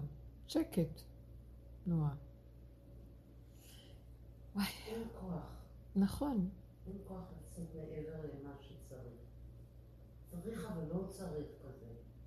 כל רגע והסיבה שלו, איך שזה בא. היום לא היה לי דרך אדריכלית, דרך פגישות, רבנים, פה שטח. היום הייתה פגישה ב-11, הם אמרו לא יכולים. והיה קר אתמול, לא יצאתי כל הזמן מהבית, כי אני אוהבת את התנור.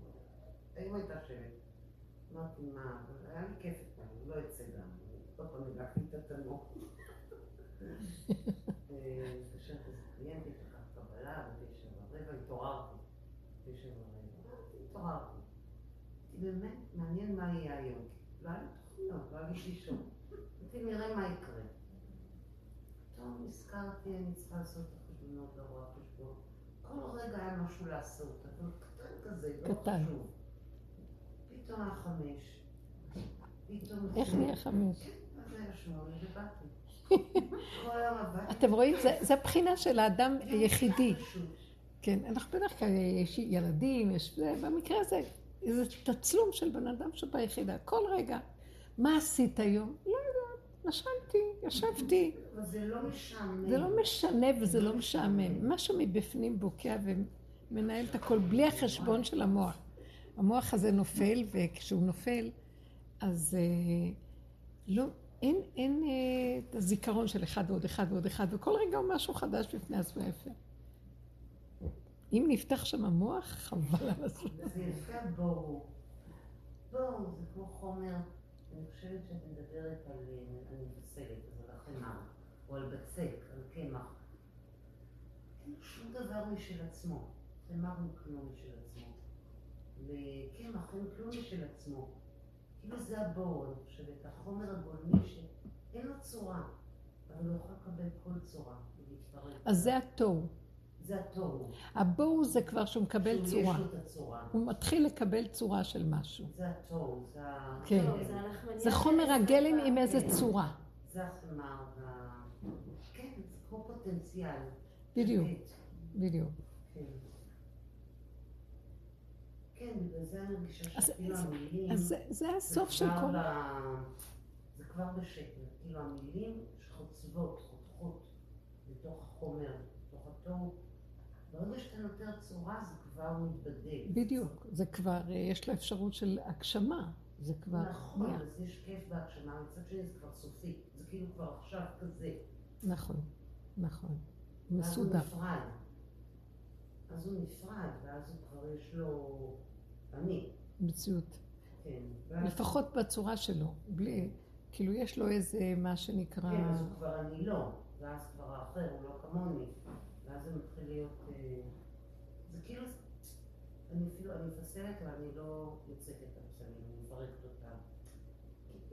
מקום אני מבינה שאין לזה ממשות. אין לזה ממשות, יש ממשות לעשייה. אפילו אם יש צורה זה יפה, אין לו את הממשות הפסיכולוגית של בני אדם, אבל הצורות, החומרים, יש בהם צורה, הם כבר לא סתם חומר גלם, אבל אין להם את האני הפסיכולוגי, יש להם אני צורתי מסוים, זה נחמד. זה יפה. בגלל שאני לא... ככה אני אנחנו לא רוצים. להיות. לא אנחנו רוצים להיות במקום הזה. הפרשנות. כל. דבר שאני אני יכולה לדבר, אני יכולה גם לשכנע את עצמי, את ההפך ממנו. כאילו, אומרת, אני כזאת, בזה אני מאמינה, בזה אני לא מאמינה, זה לא כן, הכל זה לא מתפרק. כמוני. לא יודעת כבר מי זה האני הזה, כי אני יכולה לסתור אותו בשנייה, ממש. ואין לי, לפעמים אני חושבת שאני חסרת אישיות. אני אומרת, אני איבדתי את הזהות. מאבדים את הזהות, זה תוהו כזה, מין עין. זה מה שעושה הגבול, הגבול הוא באמת, הוא משאיר את זה אה, צורה בלי שם. הוא מפרק את, הגבול מפרק את העץ הדעת.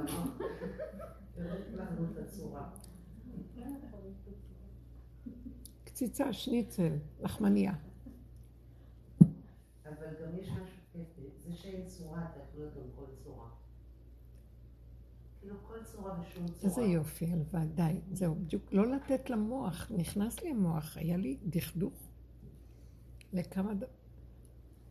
וצריך להיזהר מזה מאוד, כי נשאר, תסכימו להכל איכשהו ככה, ופתאום משהו מתעצב ונהיה חדש וזה בסדר הכל. זהו, אמרת שבוע כי ככה. אמרתי, עברת איזה חוויה. ואז אה, לא הסכמת להיכנס, ואפילו לא אמרת איך שזה? ככה, אמרת ש- ככה. תודה.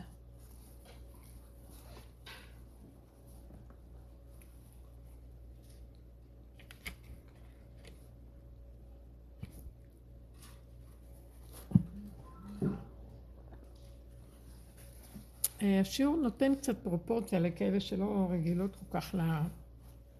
אל תיקחו את החיים כל כך ברצינות.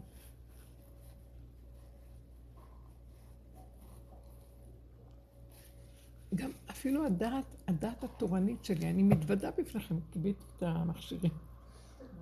גם הדעת התורנית שיש לי הרבה ממנה, היא נכנסת לפרופורציות, אה, נורמליות. היא בדעת, אבל באמת באמת, השם הוא מעבר לזה גם, הוא נמצא בחומר, הוא נמצא בנשימה, הוא נמצא בצורה, הוא נמצא ביסודות של הבריאה. וקשה לי מאוד עם, יותר עם הדעת הרצינית והמשמעות, אפילו משמעות של סיפורי התורה. יש בהם נקודת אמת עקרונית, אני כבר לא יכולה להלביש אותם על, הצ... על הסיפורים עצמם. יוסף, יעקב אבינו, תודה. זה דמות שמתלבשת על עיקרון. יוסף הוא בחינת הדעת, שהדעת החיובית הטובה, באמת היה צדיק יסוד עולם, שהוא עשה סדר בעולם. הוא עשה סדר במצרים, שזה הסדר הראשוני לפני משה רבנו שהביא תורה. אז הוא עשה סדר במצרים. כל ה... לקח את כל הרכוש ואת האדמה של כל הבני אדם, של כל התושבים, והחזיר את זה לעצמו. לקח את זה לפרעה. ונתן להם לאכול. זה כאילו נשמע דבר מאוד אכזרי, מה שהוא עשה. לא היה להם מה לאכול, אז ניצלו את המצב שלא היה להם מה לאכול. תנו לי את האדמות שלכם, אני אתן לכם. זאת אומרת, הוא לא נתן להם את האדמות. במקום שהם יהיו קניין של עצמם, הוא, זה, הוא חתם את זה שזה הכל של פרעה, ואמר להם, טוב, תזרעו, קחו, הא לכם זרע, תזרעו, תגדלו תבואות, חמישית ילך לפרעה. כמו מיסים, כאשר כל הקרקע שייכת עכשיו לפרעה ולא להם. כי למה שיעלו מס על מה ששלהם? ושזה לא שלהם, הוא נותן להם, הוא מכיר להם את האדמה, והם עובדים ומקבלים. אז הוא קנה אותם כמי, כמין אה, עבדים שלו בעצם. אז זה נראה אכזרי, למה? הם היו קודם עצמאים והייתה להם אדמה שלהם, ובגלל שיש רעב אז צריך להשתלט עליהם ולקחת להם את הכסף. אבל היה משהו יפה ביוסף כאן, הוא עשה דבר יפה בעולם. הוא אמר, הם, יש להם את האדמות שלהם. זאת אומרת, יש לאדם עצמאות ועץ הדעת, אבל הוא לא יודע איך להתנהג בעצמאות הזאת, והוא הורס את עצמו בעצמאות הזאת שאין לו מערכת של תורה וחוקים נורמליים, והוא יכול לעשות כל מיני שטויות, ערוות הארץ, מצרים נקראת ערוות הארץ. עושים שטויות, כל אחד מה בא לו, כמו סדום ועמורה, כמו לפני המבול. כל אחד עושה מה שבא לו. אז הוא אמר לו, הוא היה אדם בר דעת, ירא אלוקים אמיתי, קשור לתורה של הבריאה, עוד לא באה תורה לעולם, והוא אמר, תנו לי את הכל, ואני אנהיג אתכם נכון. אז זה היה מאוד יפה, הוא צמצם, כמו שבא ורב אושר ואמר לנו, אתם עכשיו מטומטמים עם כל הדרך שלכם, בואו, תצמצמו את עצמכם אליי, אתן לכם כלים איך לעבוד, לראות את השקרים שלכם, את הקלקולים שלכם, תתחילו לפחד מעצמכם, זה לא השני, זה אתה עם עצמך.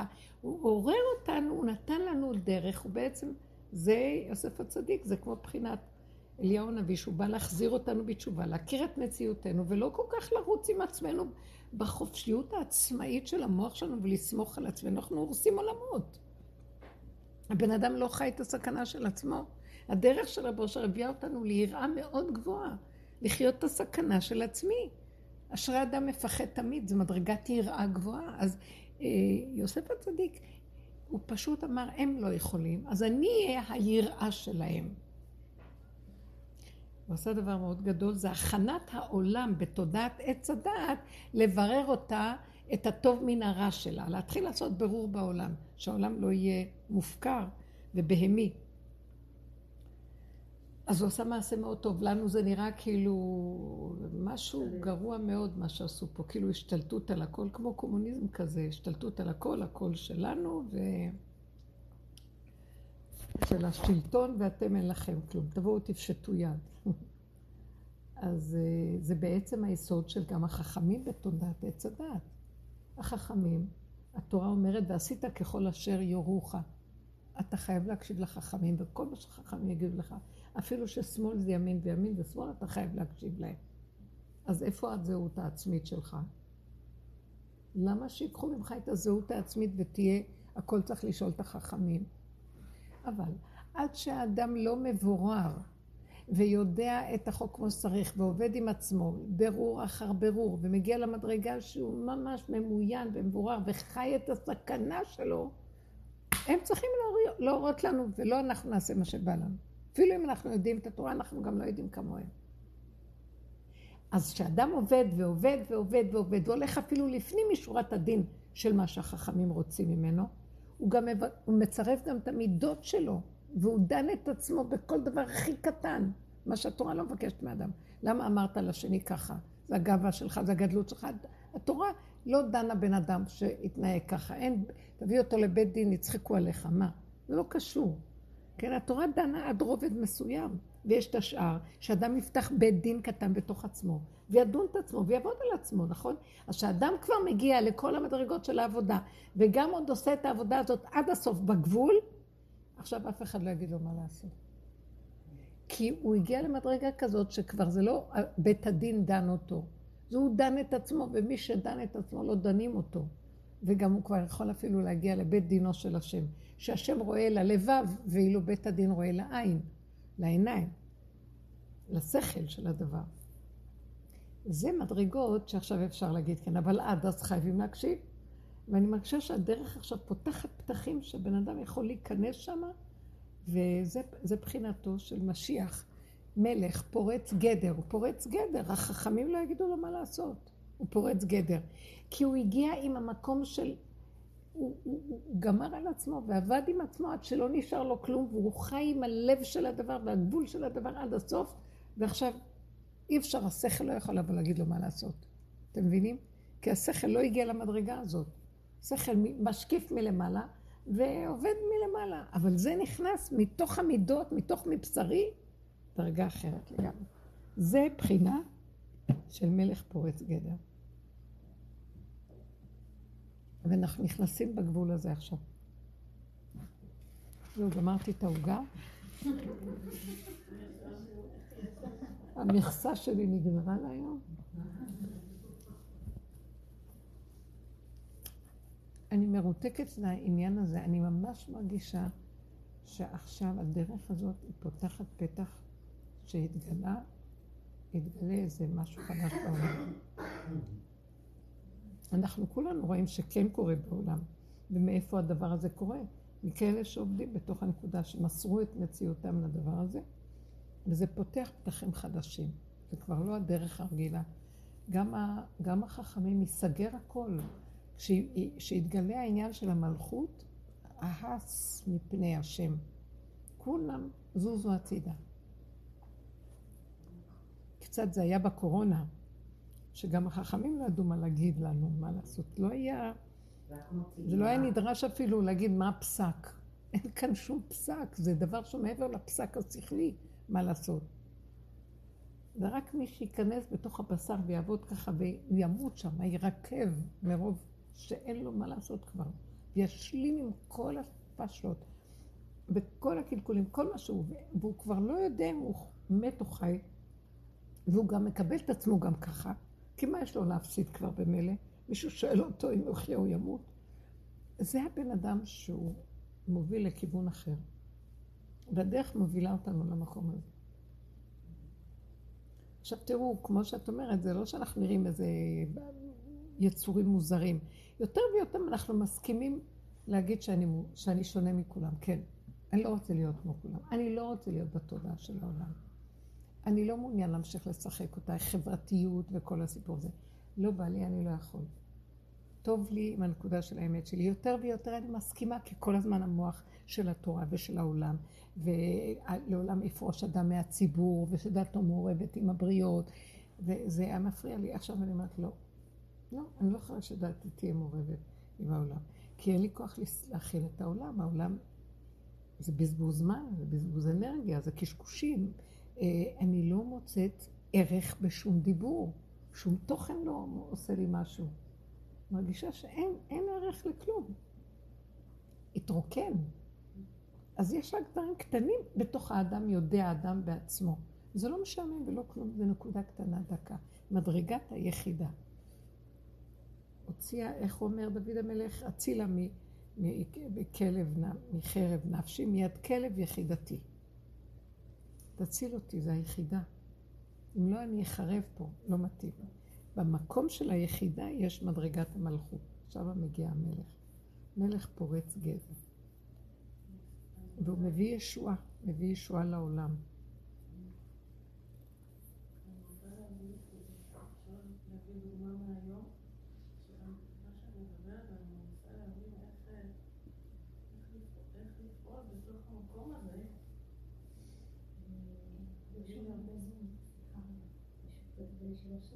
כן. בכוונה, אין.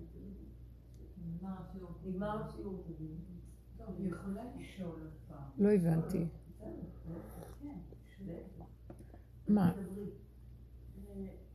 היום, היום עשיתי ניסיון, אה, ניסיון, אה, אה, כאילו הרגשתי איזשהו איזשהו רגש טוב אה, כלפי אה, בעלי, וקניתי לו איזה משהו נחמד, וכתבתי איזה משהו יפה, שהוא באמת הרגשתי שהוא בא מתוך איזו תובנה חדשה, של משהו חדש, אה, איזה אור חדש, כמו שאת אומרת.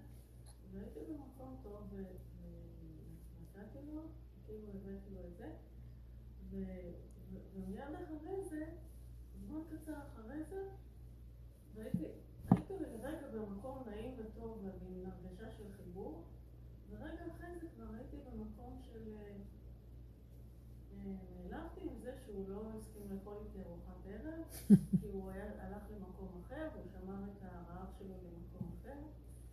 וזהו, זה כבר נעלם. והייתי עוד פעם בהרגשה של חוסר חיבור, ושל מה יהיה, ושל איך אפשר להמשיך ככה, ו- ואיפה ה- איפה אני עם המקום החדש והמואר, וה... אה, שאני הולכת באיזה דרך של... המוח שלך נפתח לך, את ערבבת שני תחומים. כאילו, תפסת איזה נקודה של אמת, אבל רצית להביא אותה לתודעה של העולם ושיש המשכיות וחברות, ורצית להתרחב. תודעת האמת היא רגע, ורק בתוכך, לרגע. ברגע שאת רוצה לקבע אותה ולהגדיל אותה ולעשות אותה משהו גדול ושישתתפו עוד, האמת נעלמת. זה רשות הרבים. שניים זה מיעוט רבים. כבר את ובעלך זה רשות הרבים. היה רגע נחמד, טוב, נעלם הרגע נחמד, גם טוב. עכשיו בא המוח אומר, מה, זה מה שהיה לי גם, מה, מה קרה, לא קרה, מה נהיה, לא נהיה. מה קרה? לא היה, לא היה. כן היה רגע, גם זה דבר גדול. האמת היא רגע. ואנחנו בעץ הדת רוצים גדול וריבוי וחותמת, ואז מתחיל להיות uh, כאבים ומצוקות ודמיונות, מחשבות ורגשות ומה לא. הפסדנו. תחזרי לרגע. וזה כל ההתאמנות. חוטפים מכות נוראיות, כי יש לנו רגישות, כי יש לנו חרדה. מה את רואה בתוך זה? שאת נעלבת, כי את רצית לאכול איתו, כי היה לך איזה פנטזיה עליו. מה הוא אשם לך שהיה לך איזה פנטזיה?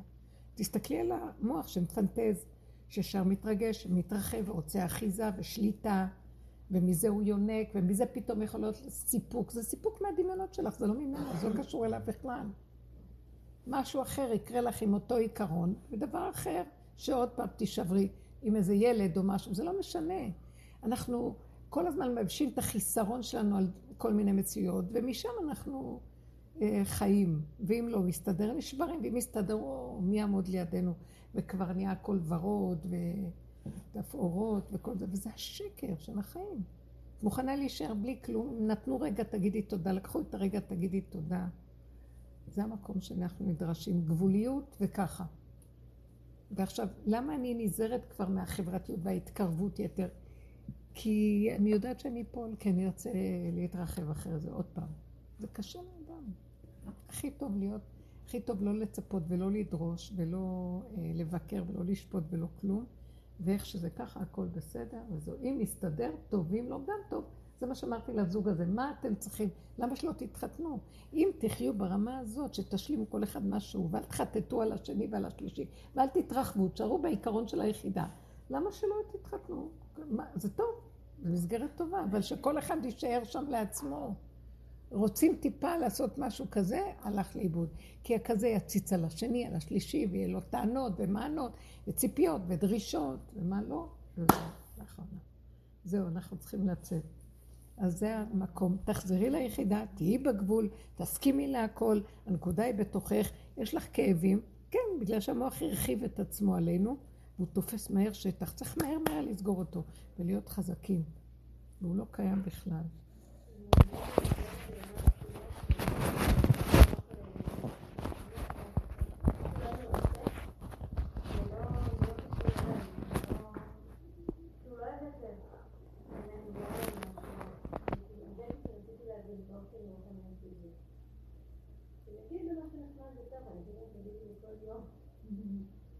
נכון, מאוד יפה שאת מכינה להם בכלל.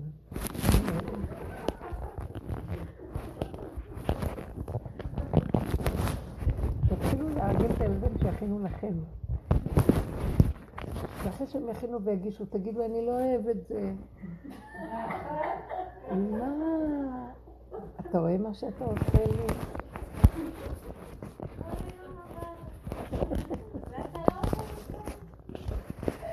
זה כמו מישהי שאמרה לי שיש לה, יש לה ילד, ילד שרוצה שיקראו לו בלשון נקבה. אני לא יודעת מה לעשות עם זה. ואומר, אני רוצה שתקראי לי ככה וככה. הוא מדבר זה, ולא יודעת. בסוף דיברנו, דיברתי איתה עם. תגידי לו שאני רוצה, אני מוכנה לפני שאתה תקרא לי אבא, ותדבר אליי בלשון זכר.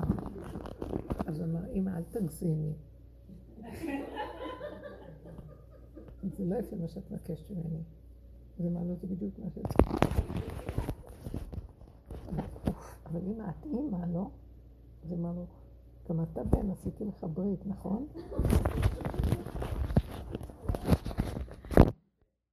הכל השתגע עלינו.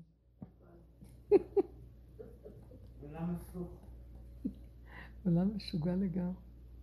אז היום מישהו גם אומר לי, שמעת משהו זאתי על השרה הזאת שאמרה ש... שאם אדם לא רוצה לטפל במשהו שלא מתאים לו, אז, יתנפלו עליה כולם. היא עוד לא שרה. אז אה? אורית. היא לא כן. היא לא שרה? אז מה היא? חברת כנסת. כן. אז כאילו אמרתי, אין, אין כאן בעולם שלנו, אין שיח ברמה.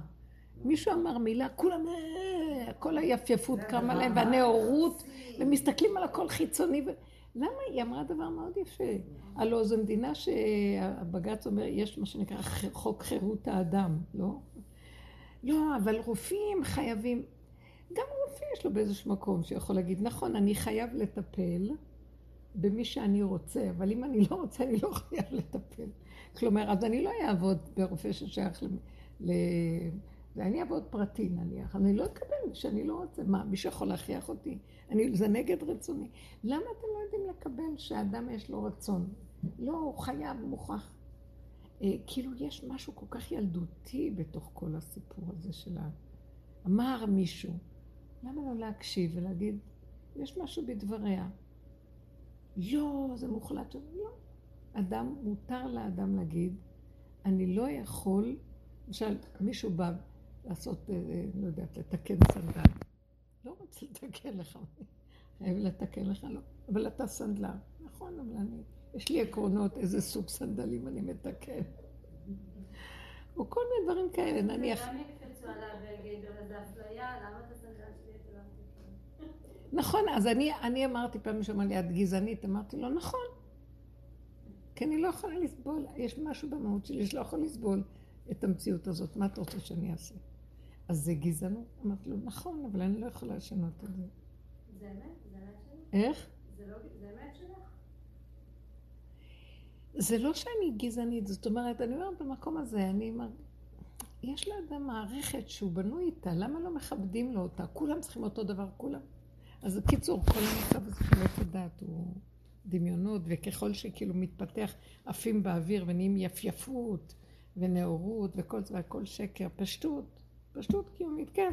האדם אומר, לא, אני לא יכול. זה אני יכול, זה לא. מה קרה? זה לא, אף אחד לא יכול להכריח עכשיו. לא, באמנת הרופאים כתוב, אני באמת לא יודעת על מה התווכחו. נניח רופא לא רוצה לעשות ניתוחי שינוי. מה, הכריחו אותו? בגלל שהוא עובד?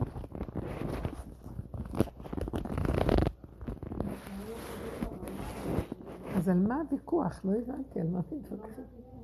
אה? לשם הוויכוח. מה הוויכוח?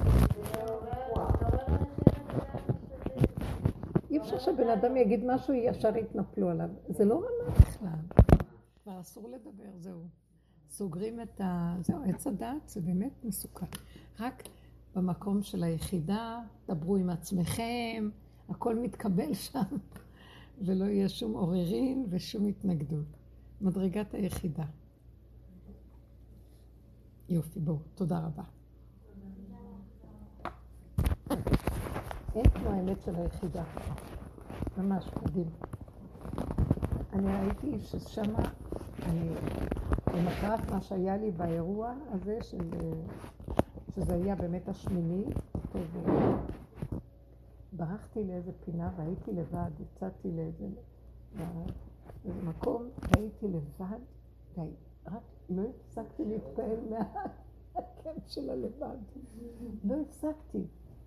השקט והשלווה והדיבור עם עצמי והשיח ולהתבונן וללכת בשביל ולראות. ונהניתי מהלבד, אמרתי, איזה גן עדן עלי אדמות. מעין עולם הבא, זה רשות היחיד. העולם הזה זה רשות הרבים. זה ההבדל בין רשות היחיד, עולם הבא, לעולם הזה שרבי נחמן אומר, שהוא לא יודע איפה יש עולם הזה, הוא יודע שיש פה גיהנום. אז נגמור עם דבר טוב, שאנחנו נזכה שיהיה לנו פה שבת, יום שכולו טוב, דרגת היחידה, דרגה של אור חדש על ציון תאיר, ושמחת הלב והאדם עם עצמו, וכשהוא במקום הזה הוא מתחבר ככה עם כל דבר, בלי מוח, לא צריך פסיכולוגיה, דיבורים ועץ הדת. הוא אוהב את כל מה שזז לידו והכל בסדר, כי טוב לו. תודה רבה. גם כשאין עץ הדת, אז יש אהבה שלא תלויה בדבר.